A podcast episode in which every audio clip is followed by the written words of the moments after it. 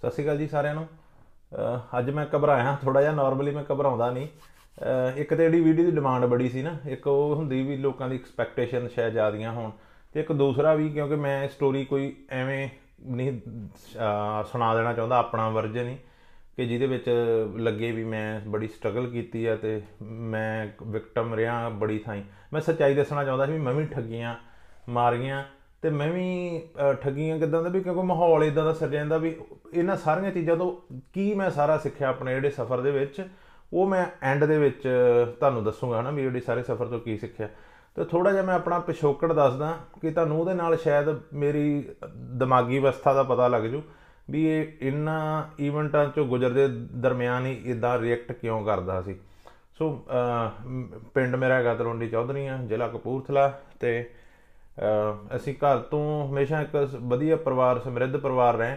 But ਪਿਛਲੇ ਕੋਈ 30 ਕੁ ਸਾਲਾਂ ਦੇ ਵਿੱਚ ਸਾਡੇ ਪਰਿਵਾਰ ਦੇ ਡਾਊਨਫਾਲ ਆਉਣ ਲੱਗ ਪਿਆ। ਸਾਡੇ ਕੋਲ 30 ਕੁ ਕਿੱਲੇ ਜ਼ਮੀਨ ਹੈਗੀ ਸੀ ਜਿਹਦੇ ਵਿੱਚੋਂ 7-8 ਕਿੱਲੇ ਅਹ, ਵਿਕ ਗਈ। ਉਹਦੇ ਉਹਦਾ ਉਹਦਾ ਕੁਝ ਕਾਰਨ ਇਹ ਨਹੀਂ ਵੀ ਉਹਦਾ ਕਾ- ਕਾਫੀ ਕਾਰਨ ਇਹ ਸੀ ਵੀ ਸਾਡੇ ਘਰੇ ਅਚਨਚੇਤ ਮੌਤਾਂ। ਅਹ, ਮੇਰੇ ਡੈਡੀ ਦੀ ਡੈਥ ਹੋ ਗਈ ਸੀ ਅਹ, ਵਿਆਹ ਤੋਂ ਕੋਈ 5-6 ਮਹੀਨੇ ਬਾਅਦ ਹੀ ਸੋ ਮੇਰੀ ਮੇਰੀ ਪੈਦਾਇਸ਼ ਬਾਅਦ ਦੇ ਵਿੱਚ ਹੋਈ। ਤੇ ਅਹ, ਫਿਰ ਜਿੱਦਾਂ ਆਪਣੇ ਕਲਚਰ ਹੁੰਦਾ ਹੀ ਹੈ ਨਾ ਮੇਰੇ ਚਾਚਾ ਜੀ ਕੁਆਰੇ ਸੀ ਫਿਰ ਉਧਰ ਵਿਆਹ ਕਰ ਦਿੱਤਾ ਗਿਆ ਤੇ ਉਸ ਤੋਂ ਬਾਅਦ ਮੇਰੇ ਦੋ ਭਰਾ ਹੋਰ ਹੋਏ। ਤੇ ਉਹ ਉਹ ਥੋੜੇ ਕੁ ਚਿਰ ਬਾਅਦ ਹੀ ਮੇਰੇ ਦਾਦਾ ਜੀ ਦੀ ਵੀ ਡੈਥ ਹੋ ਗਈ ਤੇ ਜਿਹੜੇ ਮੇਰੇ ਚਾਚਾ ਜੀ ਸੀ ਉਹ ਬੜੇ ਛੋਟੇ ਏਜ ਦੇ ਸੀ ਹਨਾ ਵੀ ਉਹਨਾਂ ਨੂੰ ਜਿਵੇਂ ਸਮਝ ਨਹੀਂ ਆਈ ਵੀ ਸਾਡਾ ਉਹ ਜਿਵੇਂ ਕਹਿੰਦੇ ਹੁੰਦੇ ਨਾ ਵੀ ਛੋਟੇ ਨੂੰ ਟੈਨਸ਼ਨ ਨਹੀਂ ਦੇਣੀ। ਜਿੱਦਾਂ ਹੁਣ ਅਸੀਂ ਤਿੰਨ ਭਰਾ ਆ ਸੀ ਛੋਟੇ ਨੂੰ ਬਿਲਕੁਲ ਕੋਈ ਬ- ਕੋਈ ਟੈਨਸ਼ਨ ਨਹੀਂ ਦੇਣ ਦਈਦੀ ਹਨਾ ਮੈਨੂੰ ਕੁਝ ਨਹੀਂ ਪਤਾ ਪੈਸੇ ਦਾ ਕੀ ਕਰਨਾ ਕਿੱਥੇ ਕਰਨਾ ਹਨਾ ਅਸੀਂ ਦੋ ਭਰਾ ਵਾਂ। ਤੇ ਅਹ, ਵੀ ਅਸੀਂ ਇੱਥੇ ਮੈਨੇਜ ਕਰੀਦਾ ਹਨਾ? ਤੇ ਮੈਂ ਤੇ ਹੁਣ ਆਪਣੇ ਤੋਂ ਛੋਟੇ ਨੂੰ ਨਹੀਂ ਦੱਸਦਾ ਹਨਾ? ਪੈਸਿਆਂ ਪੂਸਿਆਂ ਦਾ ਸਾਰਾ ਕੁਝ ਮੈਂ ਹੀ ਕਰਦਾ। ਸੋ ਇਦਾਂ ਹੀ ਸੀ ਵੀ ਅਹ, ਉਦੋਂ ਅਸੀਂ ਵੀ ਉੱਪਰ ਦੋ ਵੱਡੇ ਜੀ ਹੈਗੇ ਛੋਟੇ ਨੂੰ ਪਤਾ ਨਹੀਂ। ਸੋ ਇਦਾਂ ਅਸੀਂ ਹੌਲੀ ਹੌਲੀ ਕਰਜ਼ੇ ਤੇ ਧੱਸਦੇ ਗਏ। ਅਹ, ਵੀ ਗਲਤ ਡਿਸੀਜਨ ਲਈ ਗਏ ਚਾਚਾ ਜੀ ਨੇ ਕੁਝ ਕਹਿ ਲਓ ਜਾਂ ਉਹਨਾਂ ਨੂੰ ਕੋ- ਕਈਆਂ ਨੇ ਲੁੱਟ ਖਾ ਲਿਆ। ਸੋ ਕਈ ਕਾਰਨ ਹੋ ਸਕਦੇ ਉਹਨਾਂ ਨੇ ਵੀ ਗਲਤੀਆਂ ਕੀਤੀਆਂ ਹੋ ਸਕਦੀਆਂ ਹਰੇਕ ਇਨਸਾਨ ਸਹੀ ਨਹੀਂ ਹੁੰਦਾ ਹਨਾ? ਤੇ ਇਦਾਂ ਅਸੀਂ ਕਰਜ਼ੇ ਧੱਸਦੇ ਗਏ ਤੇ ਅਹ, ਇੱਕ ਜਦੋਂ ਪਲੱਸ 2 ਕਰ ਲਈ ਸੀ ਉਸ ਤੋਂ ਬਾਅਦ ਪ੍ਰੈਸ਼ਰ ਬਿਲਡ ਅਪ ਹੋਣ ਲੱਗ ਪਿਆ ਸੀ ਵੀ ਮੈਡੀਕਲ ਜਾਂ ਨਾਨ ਮੈਡੀਕਲ ਪੜ੍ਹਨਾ, ਹਨਾ? ਤੇ ਉਹਦੇ ਵਿੱਚ ਮੈਂ ਕੋਈ ਏਡਾ ਖਾਸ ਨਹੀਂ ਸੀ ਹੈਗਾ। ਮੇਰਾ ਮਾੜਾ ਮੋੜ ਮੈਥ ਹੀ ਠੀਕ ਸੀ, ਮੈਨੂੰ ਕੈਮਿਸਟਰੀ ਫਿਜ਼ਿਕਸ ਵਗੈਰਾ ਨਹੀਂ ਸੀ ਆਉਂਦੀ। ਤੇ ਫਿਰ ਉਹ ਨਾਨਕੇ ਬਾਹਰ ਹੋਣ ਕਰਕੇ ਅਮਰੀਕਾ, ਕੈਨੇਡਾ ਤੇ ਪ੍ਰੈਸ਼ਰ ਆਪ ਖੁਦ ਨੂੰ ਇਹ ਘਰਦਿਆਂ ਨੂੰ ਕਨਵਿੰਸ ਕਰਨਾ ਸ਼ੁਰੂ ਕਰਤਾ ਵੀ ਮੈਂ ਬਾਹਰ ਚਲ ਜਾਣਾ ਹਨਾ? ਤੇ ਬਾਹਰ ਦਾ ਆਪਣਾ ਉਧਰ ਦਾ ਕੈਨੇਡਾ ਵਗੈਰਾ ਦਾ ਬਣਿਆ ਨਹੀਂ, ਉਹਦੇ ਟਾਈਮ ਉਦੋਂ ਪਤਾ ਹੀ ਨਹੀਂ ਸੀ ਸਟੱਡੀ ਬੇਸ ਵਗੈਰਾ ਵਾਲੇ ਵੀ ਵੀਜ਼ੇ ਹੁੰਦੇ ਆ। ਤੇ ਸੋ ਮੇਰਾ ਭਰਾ ਮੇਰੇ ਤੋਂ 6 ਮਹੀਨੇ ਪਹਿਲਾਂ ਉਹਨੇ ਸਪੇਨ ਨੂੰ ਪਾਸਪੋਰਟ ਦੇ ਦਿੱਤਾ ਸੀ।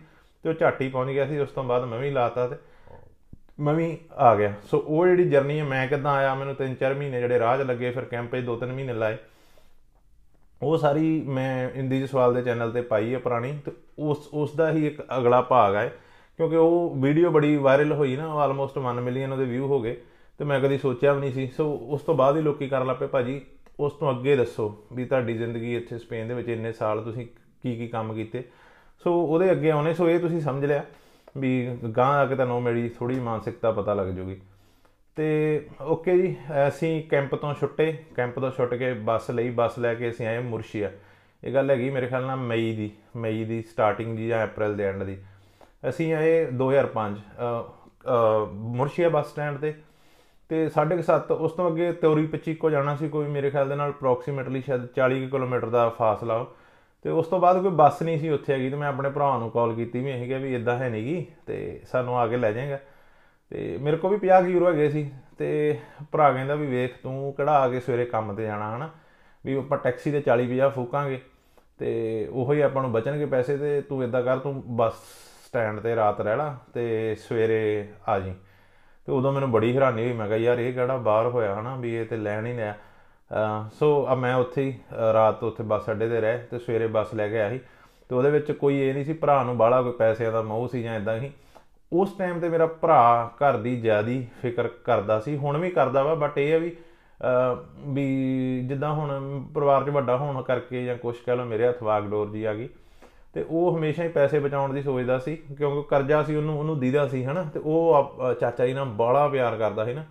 ਵੀ ਜਿਵੇਂ ਹੁੰਦੇ ਨਾ ਕਿਸੇ ਦਾ ਮਾਂ ਨਾਲ ਹੁੰਦਾ ਕਿਸੇ ਦਾ ਇਦਾਂ ਸੋ ਮੈਂ ਕਦੀ ਚਾਚਾ ਜੀ ਨਾਲ ਬੜਾ ਵਿਅਕਤ ਵਿਅਕਤ ਨਹੀਂ ਕੀਤਾ। ਚਾਚਾ ਜੀ ਮੈਂ ਆਨਾ ਹਨਾ ਵੀ ਉਹ ਵੀ ਮੇਰੇ ਪਿੱਛੇ ਚਾਚਾ ਜੀ ਆਂਦੇ ਹੁੰਦੇ ਸੀ ਹਾਂ। ਤੇ ਉਹ ਉਹ- ਉਹਦਾ ਜ਼ਿਆਦਾ ਸੀ ਮੋਹ ਤੇ ਉਹ ਚਾਹੁੰਦਾ ਸੀ ਵੀ ਮੈਂ ਆਪਣੇ ਹਨਾ ਬਾਪ ਨੂੰ ਮੈਂ ਚਾਚਾ ਜੀ ਨੂੰ ਅਹ, ਕੱਢਾਂ ਕਰਜ਼ੇ ਦੇ ਵਿੱਚੋਂ। ਤੇ ਇਸ ਕਰਕੇ ਅਹ, ਉਹਨੇ ਕਦੀ ਸਿਆਲਾਂ ਦੇ ਵਿੱਚ ਮੇਰੇ ਖਿਆਲ ਨਾਲ ਇੱਕ ਦੋ ਸਾਲ ਉਹਨੇ ਆਪਣੇ ਬੂਟ ਵੀ ਨਹੀਂ ਲਏ ਘਰੇ ਪਾਉਣ ਵਾਲੇ ਹਨ। ਵੀ ਕੰਮ ਵਾਲੇ ਬੂਟ ਹੈਗੇ ਸੀ ਪਰ ਘਰੇ ਪਾਉਣ ਵਾਲੇ ਬੂਟ ਨਹੀਂ ਸੀ ਹੈਗੇ। ਕਿਉਂਕਿ ਉਹਨੂੰ ਇਹ ਸੀ ਵੀ ਇਹ ਫਿਊਲ ਖਰਚੀ ਹੈ ਵੀ ਮੈਂ ਉਹੀ ਪੈਸੇ ਸੇਵ ਕਰੂੰਗਾ। ਚੱਪਲਾਂ 'ਚ ਫਿਰਨਾ ਉਹਨੂੰ। ਕਈਆਂ ਨੇ ਟੌਂਟ ਵੀ ਮਾਰਨਾ ਕਿ ਤੁਸੀਂ ਹਨਾ, ਚੱਪਲਾਂ 'ਚ ਫਿਰਦਾ ਰਹਿਣਾ ਹਨਾ, ਵੀ ਇੰਨੀ ਠੰਡ ਆ। ਵੀ ਠੰਡ ਉਹੜੇ ਏਰੀਆ 'ਚ ਕੋਈ ਜ਼ੀਰੋ ਟੈਂਪਰੇਚਰ ਹੋ ਜਾਂਦਾ ਸੀ ਨਾ। ਵੀ ਬਰਫ਼ ਵਗੈਰਾ ਥੋੜੀ ਜੀ ਉੱਥੇ ਨਹੀਂ ਸੀ ਪੈਂਦੀ, ਹਟ ਕੇ ਪੈਂਦੀ ਸੀ ਬਟ ਫਿਰ ਵੀ ਜ਼ੀਰੋ ਟੈਂਪਰੇਚਰ ਬਹੁਤ ਹੁੰਦਾ ਜਦੋਂ ਹਵਾ ਠੰਡੀ ਵਗੈਰਾ ਵਗਦੀ। ਸੋ ਇਦਾਂ ਹੀ, ਇਸੇ ਕਰਕੇ ਉਹਨੇ ਮੇਰੇ 50 ਯੂਰੋ ਟੈਕਸੀ ਦੇ ਨਹੀਂ ਖਰਚੇ, ਮੈਂ ਅਗਲੇ ਦਿਨ ਆਇਆ। ਭਰਾ ਹੁਣੇ ਹੈਗੇ ਸੀ ਕੰਮ ਤੇ ਤੇ ਮੈਨੂੰ ਬੱਸ ਸਟਾਪ ਤੋਂ ਆ ਕੇ ਇੱਕ ਹੋਰ ਮੁੰਡਾ ਲੈ ਗਿਆ। ਸੋ ਉਹ ਐਸਾ ਦਿਨ ਸੀ ਜਿੱਦਣ ਮੈਨੂੰ ਫੀਲਿੰਗ ਜੀ ਛਾ ਗਿਆ ਮੈਂ ਵੀ ਮੈਂ ਯੂਰਪ ਦੇ ਵਿੱਚ ਪਹੁੰਚ ਗਿਆ ਤਾਂ ਹੁਣ ਪਤਾ ਨਹੀਂ ਆਪੇ ਪੈਸੇ ਡਿੱਗਣ ਲੱਗ ਪੈਣੇ ਆ। ਆਪੇ ਸਾਰਾ ਕੁਝ ਹੁਣ ਭਰਾ ਹੁਣੇ ਕੰਮ ਤੇ ਸੀ, ਮੈਂ ਘਰੇ ਸੀ ਤੇ ਮੈਂ ਪੂਰੀ ਫੀਲਿੰਗ ਇਹਦੇ ਵਿੱਚ ਐਨ ਵੀ ਮੈਂ ਹੁਣ ਯੂਰਪ ਦੇ ਵਿੱਚ ਆ। ਤੇ ਮੈਂ ਸ਼ਾਇਦ ਇਹ ਜ਼ਿਕਰ ਕੀਤਾ ਕਿ ਨਹੀਂ ਪਿਛਲੀ ਵੀਡੀਓ ਦੇ ਵਿੱਚ ਕਿ ਮੈਂ ਨਾ ਉਦੋਂ ਜੂਸ ਪੀ ਰਿਹਾ ਸੀ। ਜੂਸ ਨਾ ਜਿਹੜਾ ਲੀਟਰ ਦਾ ਡੱਬਾ ਹੁੰਦਾ, ਉਹ ਚ ਮੈਂ ਸਿੱਧਾ ਹੀ ਪੀਣ ਡਿਆ ਸੀ। ਤੇ ਮੈਂ ਪੀਣ ਵੀ ਆਇਆ ਜੇ ਬੜੇ ਸਟਾਈਲ ਜਿਹੇ ਨਾਲ ਡਿਆ ਹਨਾ। ਤੇ ਉਧਰੋਂ ਸ਼ਾਮ ਸ਼ਾਮਾਂ ਦਾ ਟਾਈਮ ਸੀ ਉਹ, ਤੇ ਭਰਾ ਹੁਣੇ ਜਦੋਂ ਕੰਮ ਤੋਂ ਆਏ ਨਾ ਐਂਟਰੀ ਮਾਰੀ ਉਹਨਾਂ ਨੇ ਕੰਮ ਤੋਂ, ਤੇ ਖੇਤਾਂ ਦੇ ਕੰਮ ਤੇ ਜਾਂਦੇ ਹੁੰਦੇ ਸੀ, ਉਹਨਾਂ ਨੇ ਜਿਹੜੇ ਪਾਏ ਸੀ ਨਾ ਸ਼ੂਜ਼ ਜਿਹੜੇ ਉੱਚੇ ਹੁੰਦੇ ਪਲਾਸਟਿਕ ਵਾਲੇ, ਤੇ ਉਹ ਸਾਰੇ ਗਾਰੇ ਨਾਲ ਲਿਬੜੇ ਤੇ ਇਹਨਾਂ ਦੇ ਵੀ ਬੁਰੇ ਹਾਲ, ਕੱਪੜੇ ਲਿਬੜੇ, ਤੇ ਮੇਰਾ ਉਦੋਂ ਮੂੰਹ ਖੁੱਲੇ ਦਾ ਖੁੱਲਾ ਹੀ ਰਹਿ ਗਿਆ, ਹਨਾ। ਵੀ ਉਹ ਕਹਿਣ ਕੋ ਜੂਸ ਡੱਬਾ ਡਿੱਗਣ ਵਾਲਾ ਹੋ ਗਿਆ ਹੱਥ 'ਚੋਂ। ਮੈਂ ਇਹ ਕਿੱਥੋਂ ਆਏ ਮਿੱਤਰਾ? ਇਹ ਕਿਹੜਾ ਯੂਰਪ ਹੋਇਆ ਵੀ, ਹਨਾ? ਇਹ ਤਾਂ ਬਾਲੀ ਬੁਰੀ ਹਾਲਤ ਇਹਨਾਂ ਦੀ। ਤੇ ਮੇਰਾ ਭਰਾ ਮੈਨੂੰ ਗੁੱਸੇ ਹੋਇਆ, ਉਹ ਕਹਿੰਦਾ ਤੈਨੂੰ ਜੂਸ ਨਹੀਂ ਪੀਣਾ ਆਉਂਦਾ। ਛੋਟਾ ਹੀ ਪਰ ਜਿਵੇਂ ਪਹਿਲਾਂ ਆਇਆ ਸੀ ਤੇ ਉਹਦੀ ਮੰਨਣੀ ਪੈਣੀ ਸੀ। ਕਹਿੰਦਾ ਵੀ ਕੋਈ ਗਲਾਸ ਗਲੂਸ ਨਹੀਂ ਤੈਨੂੰ ਲੱਭਾ ਵੀ ਤੂੰ ਸਿੱਧਾ ਹੀ ਡੱਬੇ 'ਚੋਂ, ਹਨਾ? ਉਹਨੂੰ ਇਹ ਹੁੰਦਾ, ਉਹਨੂੰ ਮੇਰੇ ਤੇ ਗੁੱਸਾ ਨਹੀਂ, ਉਹਨੂੰ ਇਹ ਸੀ ਵੀ ਮੇਰੇ ਭਰਾ ਨੂੰ ਕੋਈ ਕੱਲ ਨੂੰ ਕਮਲਾ ਨਾ ਆਖੇ, ਮੇਰੇ ਭਰਾ ਨੂੰ ਕੋਈ ਬੁਰਾ ਨਾ ਆਖੇ, ਇਸ ਕਰਕੇ ਉਹ ਮੈਨੂੰ ਗਾਈਡ ਕਰਨਾ ਚਾਹੁੰਦਾ ਸੀ ਨਾ ਸਾਡੇ ਦੇ ਵਿੱਚ ਫਾਸਲਾ ਅਪਰੋਕਸੀਮੇਟਲੀ 1.5 ਸਾਲ ਦਾ, ਹਨਾ ਜਨਮ ਦਾ। ਸੋ ਮੇਰੇ ਤੋਂ ਇੰਨਾ ਕਿ ਛੋਟਾ ਉਹ। ਤੇ ਉਹ ਇੱਕ ਗਾਈਡ ਹੀ ਕਰਦਾ ਸੀ ਓਕੇ ਜੀ ਥੋੜੇ ਜਿਹੇ ਨੰਗੇ, ਮੇਰੇ ਖਿਆਲ 4-5 ਦਿਨ ਹੀ ਨੰਗੇ ਆ। 4-5 ਦਿਨ ਨੰਗੇ ਤੇ ਮੈਨੂੰ ਲਵਾਤਾ ਕੰਮ ਤੇ, ਖੇਤੀ ਦਾ ਕੰਮ ਸੀ। ਤੇ ਅਸੀਂ ਇੱਕ ਸਲਾਦ ਜਿਹਾ ਉਧਰ ਕੱਟਦੇ ਸੀ ਤੇ ਸਾਨੂੰ ਸਵੇਰੇ ਸਵੇਰੇ ਤੜਕੇ 5 ਵਜੇ ਉੱਠੇ। ਤੇ 5 ਵਜੇ ਉੱਠੇ ਤੇ ਬੱਸ ਤੁਰ ਪਈ ਖੇਤਾਂ ਵੱਲੋਂ।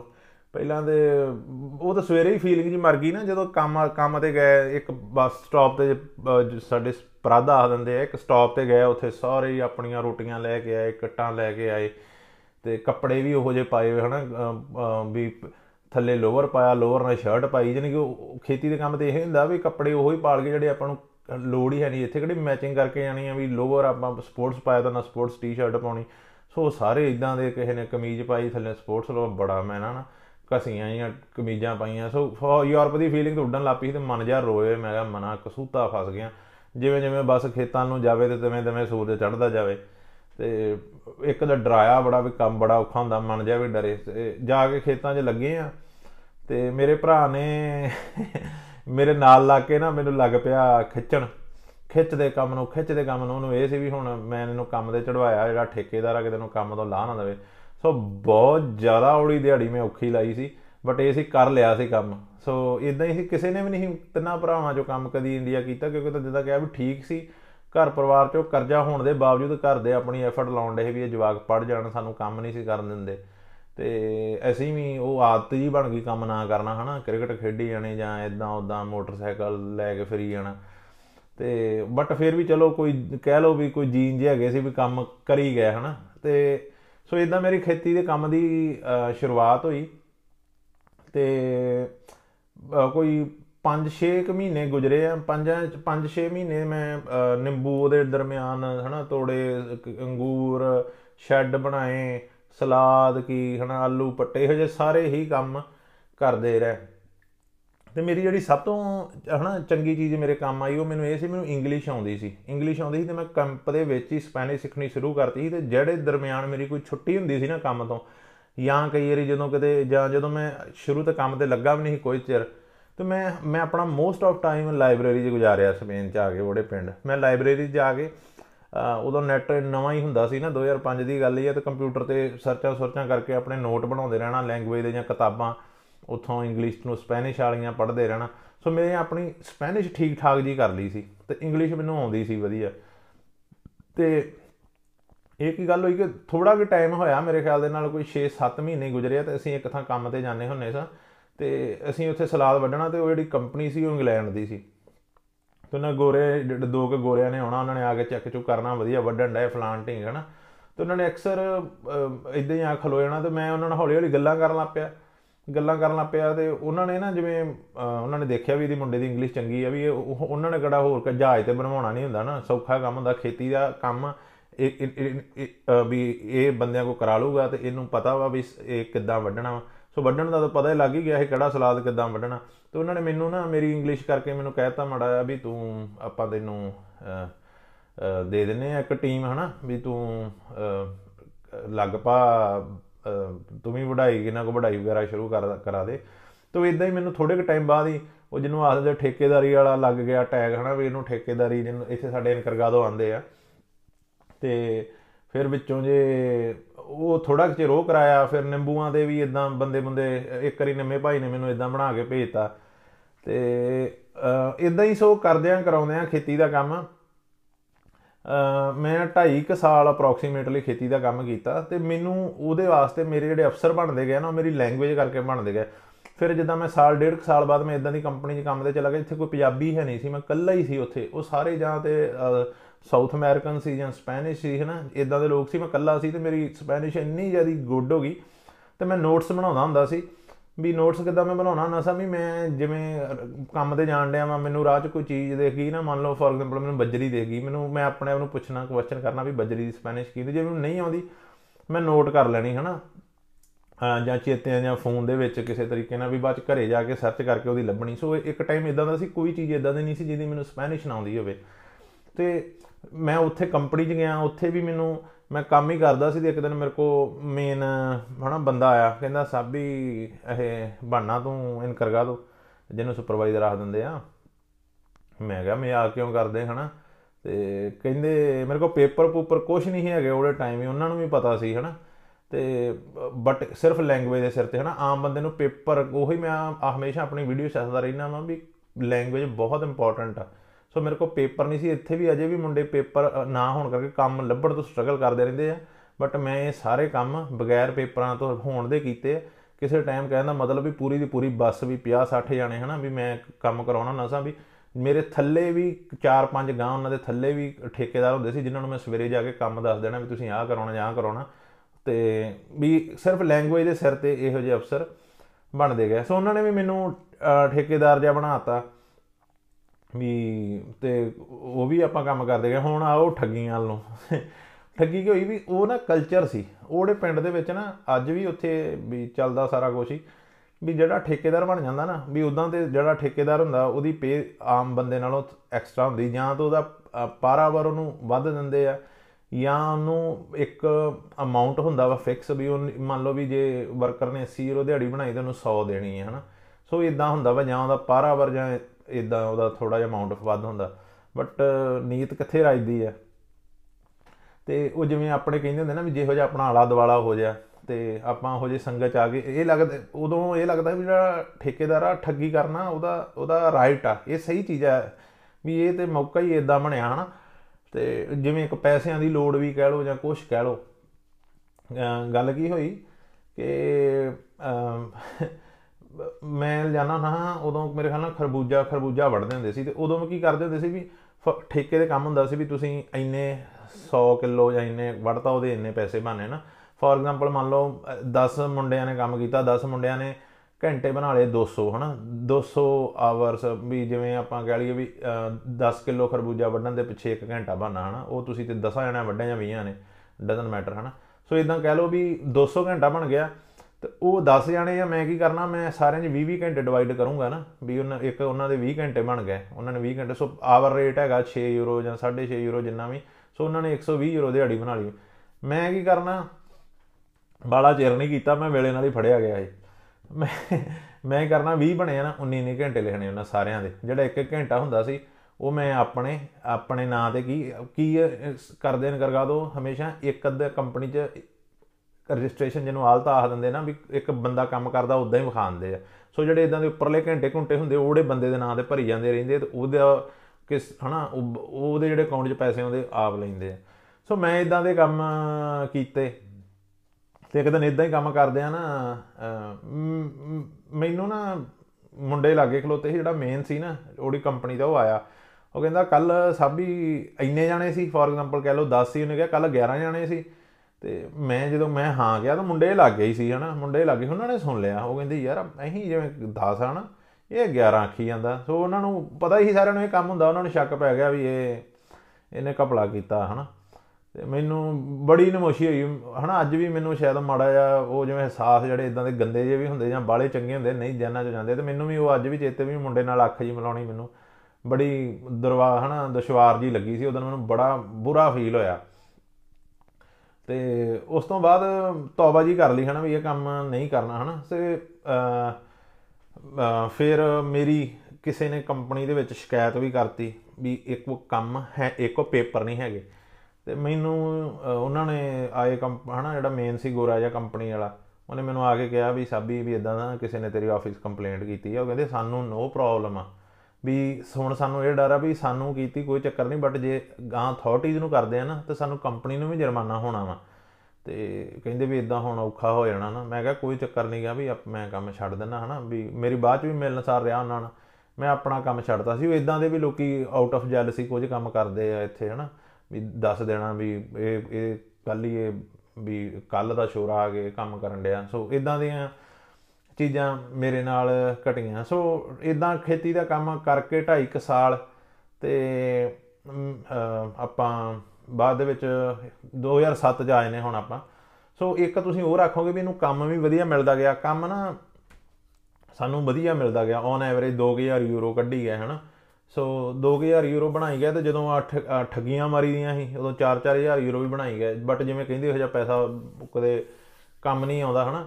ਤੇ ਸ਼ੁਰੂ ਸ਼ੁਰੂ ਦੇ ਵਿੱਚ, ਸਾਡੇ ਜਦੋਂ ਮੈਂ 6 ਮਹੀਨੇ ਸੀ, ਜਿੰਨਾ ਕਿ ਜਦ ਮੈਂ ਕੰਮ ਕੀਤਾ ਸੀ ਨਾ, ਉਹਦੇ ਵਿੱਚੋਂ ਸਾਡੇ 2 ਮਹੀਨੇ ਪੈਸੇ ਮਰੇ ਵੀ, ਹਨਾ, ਕੰਪਨੀ ਇੱਕ ਲੈ ਕੇ ਤੇ ਇਦਾਂ ਰਫੂ ਚੱਕਰੀ ਹੋ ਗਈ, ਉਹਨਾਂ ਨੂੰ ਪਤਾ ਸੀ ਕੱਚੇ ਆ, ਹਨਾ, ਉਹਨਾਂ ਨੇ ਕੁਝ ਦਿੱਤਾ ਦਿੱਤਾ ਨਹੀਂ। ਸੋ ਇਸ ਦਰਮਿਆਨ ਅਸੀਂ ਪੈਸੇ ਪਾਉਣੇ ਸ਼ੁਰੂ ਕਰਤੇ ਆਪਣੇ ਘਰੇ ਤੇ ਪਿੱਛੇ ਸਾਡਾ ਥੋੜਾ ਜਿਹਾ ਕਰਜ਼ਾ ਲੱਥਣਾ ਸ਼ੁਰੂ ਹੋ ਗਿਆ। ਜਿਹਦੇ ਵਿੱਚੋਂ ਅਸੀਂ ਆਪਣੇ ਕੋ ਆੜਤੀ ਦਾ ਸੀ ਆੜਤੀ ਸਾਡਾ ਸੀ, ਬੜਾ ਪੁਰਾਣਾ ਚੱਲਿਆ ਆਉਂਦਾ ਸੀ, ਉਹਦੇ ਪੈਸੇ ਦਿੱਤੇ ਬਟ ਫਿਰ ਵੀ ਉਹਨਾਂ ਚੱਕਰ ਝੜ ਗਿਆ, ਅਸੀਂ ਉਹਨਾਂ ਜਾ ਕੇ ਘਰਦਿਆਂ ਨਾਲ ਨੈਗੋਸ਼ੀਏਸ਼ਨ ਕਰਨ ਦੀ ਜ਼ਰੂਰ ਸਮਝੀ ਲੋੜ, ਵੀ ਇਹਦੇ ਨਾਲ ਅਸੀਂ ਕਰ ਲਈਏ ਵੀ ਮੰਨ ਲਾ ਤੁਹਾਡਾ 8 ਲੱਖ ਦੇਣਾ ਵਾ ਤੇ ਆਪਣੀ ਇੰਨਾ ਪੁਰਾਣਾ ਹੈ ਤਾਂ ਸਾਰਾ ਵਿਆਜ ਹੀ ਹੈ, ਚਲੋ 7 ਲੱਖ ਲੈ ਲਓ, ਲੱਖ ਛੱਡ ਦੋ ਨਾ। ਤੇ ਉਹਨਾਂ ਨੇ ਜਿਵੇਂ ਨਹੀਂ ਛੱਡਿਆ ਤੇ ਚਾਚਾ ਜੀ ਨੂੰ ਗੁੱਸਾ ਆ ਗਿਆ ਚਾਚਾ ਕਹਿੰਦੇ ਵੀ ਇੰਨੇ ਲੈਣੇ ਠੀਕ ਆ, ਉਹਨੇ ਬਾਕੀ ਜਿਹੜਾ ਰਿਮੇਨਿੰਗ ਸੀ ਉਹਦਾ ਉਹਨੇ ਕੇਸ ਕਰਤਾ ਸਾਡੇ ਤੇ। ਤੇ ਓਕੇ ਜੀ, ਇਸ ਤੋਂ ਅੱਗੇ ਹੁਣ ਆ ਜਾਓ ਗੱਲ ਫਿਰ ਅਗਲੀ ਦੇ, ਕਿ 2007 ਦੇ ਵਿੱਚ ਮੈਨੂੰ ਅਸੀਂ ਜਦੋਂ ਆਏ ਸੀ ਨਾ, ਦੋ ਮੇਰੇ ਨਾਲ ਇੱਕ ਮੁੰਡਾ ਸੀ, ਜਦੋਂ ਅਸੀਂ ਕੈਂਪ ਤੋਂ ਛੁੱਟੇ ਸੀ, ਉਹ ਸਿੱਧਾ ਰੈਸਟੋਰੈਂਟ ਦੇ ਕੰਮ ਤੇ ਚਲਾ ਗਿਆ ਤੇ ਉਹ ਮੈਨੂੰ ਹਮੇਸ਼ਾ ਕਨਵਿੰਸ ਕਰਦਾ ਰਹਿੰਦਾ ਹੁੰਦਾ ਸੀ। ਉਹ ਆ ਕੇ ਮੇਰੇ ਨਾਲ ਕਈ ਵਾਰੀ ਉਹਨੇ ਖੇਤੀ ਤੇ ਵੀ ਕੰਮ ਕੀਤਾ ਮੇਰੇ ਨਾਲ। ਬਟ ਉਹ ਹਮੇਸ਼ਾ ਮੈਨੂੰ ਆਂਦਾ ਰਹਿੰਦਾ ਸੀ, ਸਾਬੀ, ਤੈਨੂੰ ਬੋਲੀ ਆਉਂਦੀ ਆ, ਤੂੰ ਕੱਲ ਹੀ ਖੇਤਾਂ ਦੇ ਵਿੱਚ ਜਬਦਾ ਹਨਾ? ਉਹਦੀ ਇੱਕ ਵਜ੍ਹਾ ਇਹ ਆ, ਉਹ ਮੈਨੂੰ ਆਂਦਾ ਹੁੰਦਾ ਸੀ ਰੈਸਟੋਰੈਂਟ ਤੇ ਕੰਮ ਕਰ। ਮੈਂ ਇੱਕ ਵਾਰੀ 2006 ਦੇ ਵਿੱਚ ਮੈਨੂੰ ਕਿਸੇ ਨੇ ਕਿਹਾ, ਫਲਾਣੇ ਰੈਸਟੋਰੈਂਟ ਤੇ ਚੱਲ ਜਾ, ਉੱਥੇ ਜਾ ਕੇ ਇੰਟਰਵਿਊ ਦੇ ਆ, ਤੇ ਤੈਨੂੰ ਕੰਮ ਮਿਲ ਜੂਗਾ ਨਾ ਰੈਸਟੋਰੈਂਟ ਦਾ ਕੰਮ ਵਧੀਆ, ਟੌਰੀ ਆ, ਚੰਗੇ ਕੱਪੜੇ ਪਾ ਕੇ ਰਹਿਣਾ ਖਾਣਾ ਪੀਣਾ ਵਧੀਆ। ਤੇ ਕੋਈ ਔਖਾ ਕੰਮ ਨਹੀਂ ਗਾ ਮੈਂ ਉੱਥੇ ਇੰਟਰਵਿਊ ਵਾਸਤੇ ਗਿਆ ਸੀ ਤੇ ਇੰਟਰਵਿਊ ਦੇ ਕੇ ਆਇਆ ਸੀ ਤੇ ਉਹਨਾਂ ਨੇ ਮੈਨੂੰ ਥੋੜੀ ਜਿਹਾ ਕੁਝ ਵੇਟਰ ਦੇ ਬਾਰੇ ਹਨਾ ਵੀ ਆਰਡਰ ਲਿਖ ਇਦਾਂ ਹੁੰਦਾ ਤੇ ਉਹਨਾਂ ਨੇ ਮੈਨੂੰ ਕਹਿਤਾ, ਠੀਕ ਆ, ਕੰਮ ਤੇ ਆ ਜੀ। ਮੈਂ ਕਿਹਾ ਸੈਲਰੀ ਕਿੰਨੀ? ਉਦੋਂ ਉਹਨਾਂ ਨੇ ਮੈਨੂੰ ਕਿਹਾ 1100 ਯੂਰੋ, ਹਨਾ। 1100 ਯੂਰੋ ਦਵਾਂਗੇ ਕੱਚੇ ਨੂੰ, ਹਨਾ। ਉਦੋਂ ਕੰਮ ਚੰਗੇ ਹੁੰਦੇ ਸੀ। ਤੇ ਮੈਂ ਕਿਹਾ 1100 ਯੂਰੋ ਦਿਮਾਗ ਖਰਾਬ ਆ ਮੇਰਾ। ਮੈਂ ਕਿਹਾ, ਮੈਂ ਕਦੀ ਵੀ ਨਾ, ਮੈਂ ਕਿਹਾ, ਸੋ ਜਿਹੜਾ ਬੰਦਾ 2000 ਕਮਾਉਂਦਾ, ਉਹਨੂੰ 1100 ਉਹਨੂੰ ਲੱਗਣਾ ਹੀ ਮੈਂ ਨਾ, ਮੈਂ ਮੈਂ ਕਿਹਾ, ਮੈਂ ਆ ਗੱਲ ਹੀ ਅੱਧੇ ਪੈਸਿਆਂ ਦੇ ਕੰਮ ਕਰਾਂ। ਤੇ ਪਲੱਸ ਜਦੋਂ ਠੱਗੀਆਂ ਚੱਲਦੀਆਂ ਹੁੰਦੀਆਂ ਸੀ, ਉਦੋਂ ਕੰਮ ਵੱਧ ਵੀ ਪੈਸੇ ਬਣਦੇ ਹੁੰਦੇ ਸੀ। ਤੇ ਮੈਂ ਕਿਹਾ, ਮੈਂ ਤਾਂ ਨਹੀਂ ਕਰਨਾ। ਤੇ ਆਪਾਂ ਉਦੋਂ ਫਿਰ ਰੈਸਟੋਰੈਂਟ ਦਾ ਮੂੰਹ ਹੀ ਨਹੀਂ ਕੀਤਾ। ਸੋ 2007 ਤੋਂ ਬਾਅਦ ਦੇ ਵਿੱਚ 2007 ਦੇ ਵਿੱਚ ਮੈਨੂੰ ਉਸੇ ਮੁੰਡੇ ਨੇ ਜਿੱਥੇ ਉਹ ਕੰਮ ਕਰਦਾ ਸੀ, ਫਿਰ ਮੇਰਾ ਜਿਹੜਾ ਜਾਣਕਾਰ ਸੀ, ਜਿਹਦੇ ਨਾਲ ਮੈਂ ਇਕੱਠਾ ਆਇਆ ਸੀ, ਉਹਨੇ ਮੈਨੂੰ ਆਪਣੇ ਰੈਸਟੋਰੈਂਟ ਤੇ ਇੱਕ ਮਾਲਕ ਨਾਲ ਗੱਲਬਾਤ ਕਰਕੇ ਇੱਕ ਦਿਨ ਸੱਦਿਆ ਕੰਮ ਤੇ।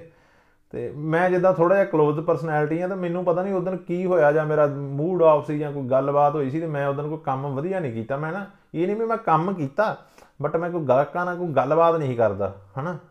ਵੀ ਉਦੋਂ ਚਿਹਰਾ ਤੇ ਸੈਡਨੈਸ ਸੀ ਜਾਂ ਸਮਥਿੰਗ ਸੀ ਤੇ ਉਹ ਕਿਉਂ ਮਾਲਕ ਵੀ ਉਦਾਂ ਦੇ ਨੇ, ਮੇਰੀ ਇੱਕ ਦਿਹਾੜੀ ਲਵਾਈ, ਇੱਕ ਦਿਹਾੜੀ ਲਵਾ ਕਹਿੰਦਾ, ਕਾਕਾ, ਸ਼ੁਰ ਹੋ ਜਾ, ਹਨਾ? ਵੀ ਕੱਲ ਤੋਂ ਰਹਿਣ ਹੀ ਦਈਆਂ ਉਹਨੂੰ ਕੰਮ ਤੋਂ। ਮੈਨੂੰ ਬੜਾ ਫੀਲ ਹੋਇਆ, ਕਿਉਂਕਿ ਪਹਿਲੇ ਵਾਰੀ ਮੇਰੀ ਇਦਾਂ ਦਾ ਸੀ ਕਿ ਜਦੋਂ ਮੈਨੂੰ ਕਿਸੇ ਨੇ ਕੰਮ ਤੋਂ ਜਵਾਬ ਦਿੱਤਾ ਹੋਵੇ, ਹਨਾ, ਵੀ ਇਦਾਂ ਦਾ ਟਾਈਮ ਸੀ। ਮੈਨੂੰ ਹਮੇਸ਼ਾ ਮਾਣ ਸੀ ਵੀ ਮੈਂ ਜੋ ਕਰਦਾ ਵਾਂ, ਮੈਨੂੰ ਮੈਨੂੰ ਕੰਮ ਕਰਨਾ ਆਉਂਦਾ, ਕਰਾਉਣਾ ਆਉਂਦਾ, ਸੋ ਮੇਰੀ ਉਹ ਦਿਨ ਬੜਾ ਮੇਰੇ ਵਾਸਤੇ ਨਮੋਸ਼ੀ ਜੀ ਭਰਿਆ ਦਿਨ ਸੀ। ਓਕੇ ਜੀ, ਸੋ ਇਹ ਜਿਹੜੇ ਕੰਮ ਕੀਤੇ, ਇੰਨੇ ਨੂੰ ਟਾਈਮ ਆ ਗਿਆ, ਆਪਣਾ ਟਾਈਮ ਪੂਰਾ ਹੋਣ ਲੱਪਿਆ 3 ਸਾਲ ਵਾਲਾ। 3 ਸਾਲ ਵਾਲਾ ਮੇਰੇ ਖਿਆਲ ਤੇ 2007 ਦੀ ਅਕਤੂਬਰ ਦੇ ਵਿੱਚ ਮੈਂ ਅਪਾਇੰਟਮੈਂਟ ਪਾਤੀ ਸੀ ਮਿਨਿਸਟਰੀ ਦੀ ਜਿਹਨੂੰ ਅਕਸਰਾਂ ਖੇਰੀ ਆ ਦਿੰਦੇ, ਪੇਪਰ ਜਮ੍ਹਾਂ ਕਰਾਉਣ ਵਾਸਤੇ 3 ਸਾਲ ਵਾਲੇ। ਤੇ ਉਹ ਸਾਨੂੰ ਮਿਲੀ ਸੀ 2008 ਦੀ ਮਾਰਚ ਦੀ ਆਈ ਥਿੰਕ ਮਾਰਚ ਦੀ। ਉਦੋਂ ਲੰਮਾ ਟਾਈਮ ਉਦੋਂ ਵੀ ਮਿਲਦੀਆਂ ਹੁੰਦੀਆਂ ਸੀ ਤੇ ਮਾਰਚ ਦੀ ਸਾਨੂੰ ਅਪਾਇੰਟਮੈਂਟ ਮਿਲੀ ਤੇ ਆਪਾਂ ਇਦਾਂ ਹੀ ਆਪਣੇ ਸਾਰੇ ਪ੍ਰੂਫ ਵਗੈਰਾ ਲਾ ਕੇ ਇੰਡੀਆ ਦਾ ਪੀਸੀਸੀ ਮੰਗਾ ਕੇ ਮੇਰੇ ਭਰਾ ਦੇ ਪੇਪਰ 2007 'ਚ ਬਣ ਗਿਆ ਸੀ। ਸੋ ਇਹ 2007 ਦੇ, ਇਹ 2008 ਦੇ ਵਿੱਚ ਇੰਡੀਆ ਚਲਾ ਗਿਆ ਸੀ ਇਹ।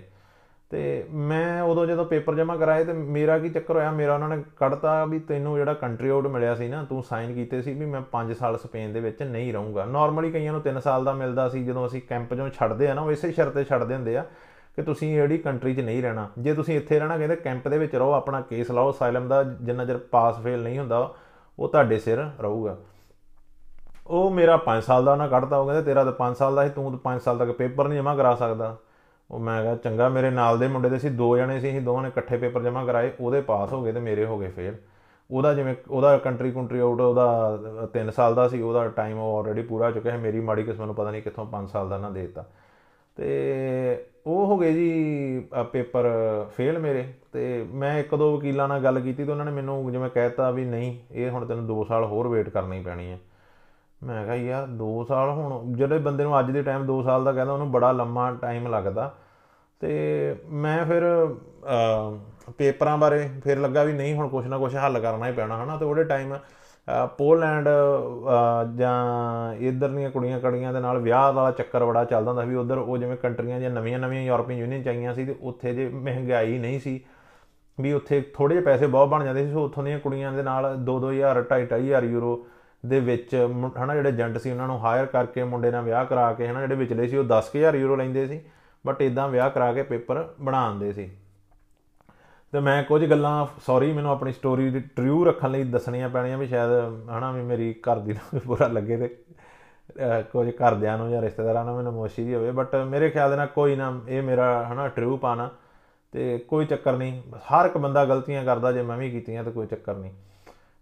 ਮੇਰੀ ਨਾ ਉਸ ਟਾਈਮ ਆਨਲਾਈਨ ਕਿਸੇ ਨਾਲ ਗੈਟਮੈਂਟ ਜੀ ਵੀ ਹੋ ਗਈ ਸੀ ਤੇ ਪੂਰੀ ਸੀਰੀਅਸ ਹੈ ਨਾ ਤੇ ਬੜੀ ਕੋਇਨਸੀਡੈਂਟਲੀ ਉਹ ਵੀ ਹਨਾ ਪੋਲੈਂਡ ਤੋਂ ਸੀ।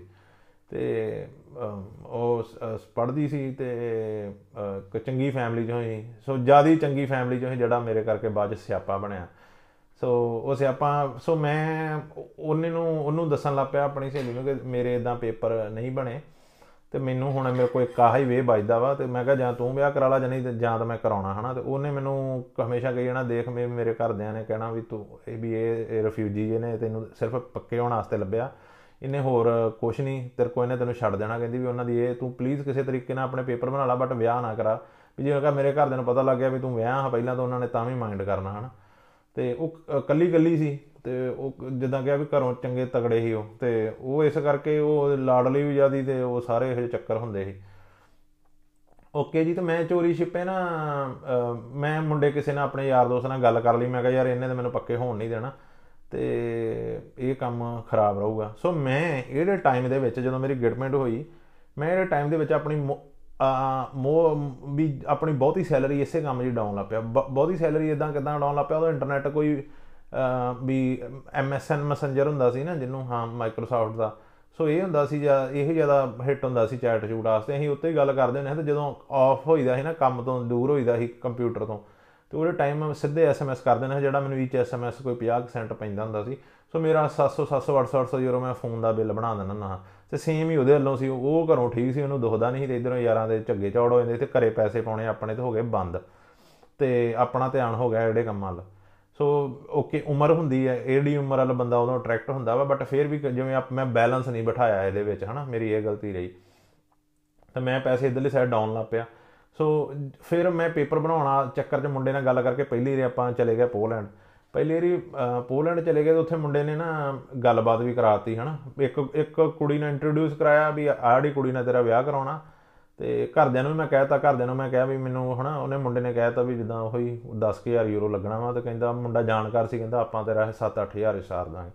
ਮੈਂ ਘਰਦਿਆਂ ਨੂੰ ਕਹਿ ਕੇ ਤੇ ਬਾਪੂ ਜਰਾ ਅਜੇ ਵੀ ਕਰਜ਼ੇ ਦੇ ਵਿੱਚ ਸੀ ਤੇ ਬਾਪੂ ਨੇ ਜ਼ਮੀਨ ਠੇਕੇ ਤੇ ਦੇ ਕੇ ਜਿਹੜੇ ਪੈਸੇ ਇਕੱਠੇ ਮਿਲੇ ਤੇ ਉਹ ਨਾ ਮੁੰਡੇ ਨੂੰ, ਮੇਰੇ ਕੋਲ ਤਾਂ ਕੋਈ ਪੇਪਰ ਪੂਪਰ ਹੈ ਨਹੀਂ, ਉਹ ਮੁੰਡੇ ਨੂੰ ਮੈਂ, ਉਹਦੇ ਮੁੰਡੇ ਦੇ ਅਕਾਊਂਟ ਦੇ ਵਿੱਚ ਪੈਸੇ ਪਵਾਤੇ ਇੰਡੀਆ ਤੋਂ। ਤੇ ਉਹ ਜਿਹੜੀ ਕੁੜੀ ਇੰਟਰੋਡਿਊਸ ਕਰਵਾਈ, ਉਹ ਪਹਿਲਾਂ ਤਾਂ ਪੈਸੇ ਮੰਗੇ, ਬਾਅਦ ਚ ਉਹ ਕਵੇ ਮੈਂ ਪੈਸੇ ਨਹੀਂ, ਹਨਾ, ਮੈਂ ਪੈਸੇ ਵੀ ਨਹੀਂ ਲੈਣੇ, ਕੋਈ, ਮੈਂ ਇਹਦਾ, ਇਹਨਾਂ ਉਦਾਂ ਹੀ ਵਿਆਹ ਕਰਾ ਲੂੰਗੀ ਤੇ ਮੈਂ, ਹਨਾ ਫੇਵਰ ਕਰ ਦੂੰਗੀ ਤੇ ਮੈਂ ਕਿਹਾ, ਓਕੇ ਗੁੱਡ ਰਿਪੋਰਟ ਆ, ਹਨਾ। ਤੇ ਉਹ ਬਾਅਦ ਦੇ ਵਿੱਚ ਕੀ ਹੋਇਆ ਵੀ ਬਾਅਦ ਚ ਇਹਨੂੰ ਮੈਂ ਨਾਲ ਦੀ ਨੂੰ ਫੇਰ ਦੱਸਿਆ, ਮੈਂ ਇਦਾਂ ਇਦਾਂ ਇਹ ਆੜ ਹੀ ਗਈ, ਕਹਿੰਦੀ, ਨਹੀਂ ਨਹੀਂ, ਇਹ ਕੰਮ ਨਹੀਂ ਕਰਾਉਣਾ ਤੇ ਨਹੀਂ ਕਰਾਉਣਾ ਨਾ ਤੇ ਫਿਰ ਮੈਂ ਵੀ ਨਾ ਹੀ ਕਰਤੀ ਇੱਕ ਹਿਸਾਬ ਦੀ, ਹਨਾ। ਇੱਕ ਨਾ ਇਹ ਵੀ ਕਰਤੀ ਵੀ ਜਿਹੜੀ ਉਹ ਕੁੜੀ ਸੀ ਜਿਹੜੀ ਮੈਨੂੰ ਫੇਵਰ ਕਰਦੀ ਸੀ ਵਿਆਹ ਦਾ, ਉਹ ਵੀ ਖੜੇ ਜੇ ਪੈ ਗਈ। ਉਹ ਕਹੀ, ਉਹ ਜਿਵੇਂ ਮੈਨੂੰ ਮੈਨੂੰ ਹੋਣ ਲੱਗ ਪਿਆ ਸੀਰੀਅਸ ਜਾਂ ਮੈਂ ਇਹ- ਉਹ ਮੈਨੂੰ ਮੈਸੇਜ ਵਗੈਰਾ ਕਰਨ ਲੱਗ ਪਈ, ਮੈਨੂੰ ਕਾਰਡ ਵਗੈਰਾ, ਹਨਾ, ਮੈਂ, ਉਹ ਪਿੰਡ ਕਿਤੇ ਹੋ ਰਹਿੰਦੀ ਸੀ, ਮੈਂ ਕਿਤੇ ਹੋ ਰਹਿਣਾ ਮੇਰੇ ਐਡਰੈਸ ਤੇ ਕਾਰਡ ਕੋਡ ਪਾਉਣ ਲੱਗ ਪਈ। ਮੈਂ ਵੀ ਇਹ ਵੀ ਕੰਮ ਸੀਰੀਅਸ ਹੀ ਆ, ਤਾਂ ਮੈਨੂੰ ਲੱਗਾ ਮੈਂ ਇਹ ਕੰਮ ਇਹਨੇ ਵਿਆਹ ਕਰਵਾ ਲਿਆ ਤੇ ਇਹਨੇ ਤਲਾਕ ਤਲੂਕ ਨਹੀਂ ਦੇਣਾ ਇਹਨੇ, ਮੈਂ ਛੇਤੀ। ਤੇ ਫਿਰ ਉਹ ਵੀ ਮੈਂ ਆਪਣਾ ਆਈਡੀਆ ਡ੍ਰੌਪ ਹੀ ਕਰਤਾ। ਸੋ ਮੈਂ ਪੋਲੈਂਡ ਰਿਹਾ ਉੱਥੇ ਕਾਫੀ ਚਿਰ, ਉੱਥੇ ਕੋਈ ਕੰਮਕਾਰ ਹੀ ਨਹੀਂ ਕੀਤਾ, ਕੱਪੜੇ ਪਾ ਕੇ ਸਵੇਰੇ ਨਿਕਲ ਜਾਣਾ, ਬਸ ਐਵੇਂ ਹੀ, ਹਨਾ, ਬਣ ਕੇ ਸ਼ਹਿਜ਼ਾਦੇ। ਤੇ ਇਹ ਕੰਮ ਦੇ ਵਿੱਚ ਸੋ ਮ, ਕਾਫੀ ਪੈਸੇ ਖਰਾਬ ਕੀਤੇ ਹਨਾ। ਤੇ ਕੋਈ ਬਣਿਆ ਸਿਰ ਹੈ ਨਹੀਂ ਉੱਥੇ ਉਹਦੇ ਨਾਲ ਮਿਲਦਾ ਗਿਲਦਾ ਰਿਹਾ ਨਾਲ ਦੀ ਨਾਲ ਬਟ ਕੋਈ ਨਹੀਂ ਹਨਾ। ਮੈਂ ਸਟ੍ਰੈਸ ਦੇ ਵਿੱਚ ਬੜਾ ਗੁਜ਼ਰਨਾ। ਕਿਉਂਕਿ ਮੈਨੂੰ ਇਹ ਵੀ ਦੀਦਾ ਸੀ ਵੀ ਮੈਂ ਪੈਸੇ ਖਰਾਬ ਕਰਨ ਡਿਆ ਵਾਂ। ਤੇ ਉੱਪਰੋਂ ਮੈਂ ਪੇਪਰ ਵੀ ਬਣਾਉਣਾ ਚਾਹੁੰਦਾ ਸੀ। ਤੇ ਉੱਪਰੋਂ ਮੈਨੂੰ ਘਰਦਿਆਂ ਦਾ ਕਰਜ਼ਾ ਵੀ ਦੇਸਦਾ ਸੀ ਜਿਹਦੇ ਕਰਕੇ ਸਾਰੀਆਂ ਚੀਜ਼ਾਂ ਮਿਕਸ ਹੋ ਕੇ ਤੇ ਮੈਂ ਅਕਸਰ ਉਹਦੇ ਨਾਲ ਲੜਦਾ ਲੁੜਦਾ ਰਹਿਣਾ ਹੁੰਦਾ ਹਨਾ। ਤੇ ਜਿਹੜਾ ਕਦੀ ਇੱਕ ਰਿਲੇਸ਼ਨ ਰਿਲੇਸ਼ਨਸ਼ਿਪ ਵਾਸਤੇ ਚੰਗੀ ਚੀਜ਼ ਨਹੀਂ ਹੈਗੀ। ਤੇ ਮੈਂ ਉਹਦੀ ਸਾਈਡ ਨਹੀਂ ਸੀ ਸਮਝਦਾ ਤੇ ਉਹ ਮੇਰੀ ਸਾਈਡ ਨਹੀਂ ਸੀ ਸਮਝਦੀ। ਸੋ ਇਦਾਂ ਅਸੀਂ ਲੜਦੇ ਲੁੜਦੇ ਵੀ ਰਹਿੰਦੇ ਨੇ ਬਟ ਸਾਡਾ ਰਿਲੇਸ਼ਨ ਚੱਲੀ ਗਿਆ ਹਨਾ। ਤੇ ਓਕੇ ਜੀ 2009 ਦੇ ਵਿੱਚ ਮੈਂ ਅੱਕ ਹਾਰ ਕੇ ਅਹ, ਵਾਪਸ ਆ ਗਿਆ। ਉਹ ਮੈਂ ਤਾਂ ਗਿਆ ਸਾਡਾ ਜਿਹੜਾ ਤੀਸਰਾ ਭਰਾ ਸੀ ਘਰਦਿਆਂ ਨੇ ਉਹ ਵੀ ਪੈਸੇ ਚੱਕ ਕੇ ਬਾਹਰ ਭੇਜਤਾ ਹਨਾ। ਤੇ ਉਹ ਮੈਨੂੰ ਵੀ ਪਤਾ ਬਾਪੂ ਨੇ ਉਹਦੇ ਲਾਸਟ ਟਾਈਮ ਪੈਸੇ ਕਿਦਾਂ ਉਹਦੇ ਵਾਸਤੇ ਅਰੇਂਜ ਕੀਤੇ ਸੀ ਨਾ। ਤੇ ਉਹਨੂੰ ਵੀ ਬਾਹਰ ਭੇਜਤਾ ਤੇ ਮੈਨੂੰ ਇਹ ਸੀ ਉਹ ਤੀਜਾ ਵੀ ਆ ਗਿਆ ਤਾਂ ਸਾਡਾ ਹਮੇਸ਼ਾ ਜਿਵੇਂ ਛੋਟਾ ਭਰਾ ਲਾਡਲਾ ਹੀ ਹੁੰਦਾ। ਤੇ ਮੈਂ ਕਿਹਾ ਚੱਲ ਉਹਨੂੰ ਮਿਲਦੇ ਹਾਂ। ਮੈਂ ਵਾਪਸ ਸਪੇਨ ਆ ਗਿਆ। ਤੇ ਵਕਤ ਵਕਤ ਦੀਆਂ ਗੱਲਾਂ ਦੇਖ ਲਓ ਵੀ ਜਦੋਂ ਮੈਂ ਖੇਤੀ ਦੇ ਕੰਮ ਤੇ ਜਾਂਦਾ ਹੁੰਦਾ ਹਾਂ ਬੰਦੇ ਮੇਰੇ ਨਾਲ ਬੱਸ ਦੇ ਵਿੱਚ ਇੱਕ ਇਦਾਂ ਦਾ ਮੁੰਡਾ ਕੰਮ ਤੇ ਜਾਂਦਾ ਹੁੰਦਾ ਸੀ ਕਿ ਜਿੰਨੂੰ ਨਾ ਅਹ, ਉਹਦੇ ਇੱਕ ਰਿਸ਼ਤੇਦਾਰ ਨੇ ਕਹਿਣਾ ਵੀ ਇਹਨੂੰ ਕੰਮ ਦੇ ਨਾਲ ਲੈ ਕੇ ਜਾ ਮੈਨੂੰ ਹਨਾ ਉਹ ਵੀ ਉਹਦਾ ਰਿਸ਼ਤੇਦਾਰ ਸੀ ਜਿਹੜਾ ਉਹ ਵੀ ਇਹੀ ਕੰਮ ਕਰਦਾ ਸੀ ਠੇਕੇਦਾਰੀ ਦੇ ਤੇ ਉਹਨੂੰ ਜਿਵੇਂ ਉਹਨਾਂ ਖੇਜ ਉਹਨੇ ਕਹਿਣਾ ਸਾਬੀ ਇਹਨੂੰ ਨਹੀਂ ਕੰਮ ਤੇ ਲੱਗਣਾ ਇਹਨੂੰ ਲਾ। ਤੇ ਮੈਂ ਕਹਣਾ ਵੀ ਮੈਂ ਕਿਉਂ ਲਾਵਾਂ ਇਹਨੂੰ ਕੰਮ ਤੋਂ? ਵੀ ਮੈਨੂੰ ਮੈਨੂੰ ਮੇਰੇ ਵਾਸਤੇ ਤੇ ਸਹੀ ਆ ਨਾ ਨਾ ਮੇਰੀ ਨਾ ਕੋਈ ਵੈਰ ਨਾ ਦੁਸ਼ਮਣੀ ਮੈਂ ਤਾਂ ਨਹੀਂ ਲਾਉਣਾ ਹਨਾ।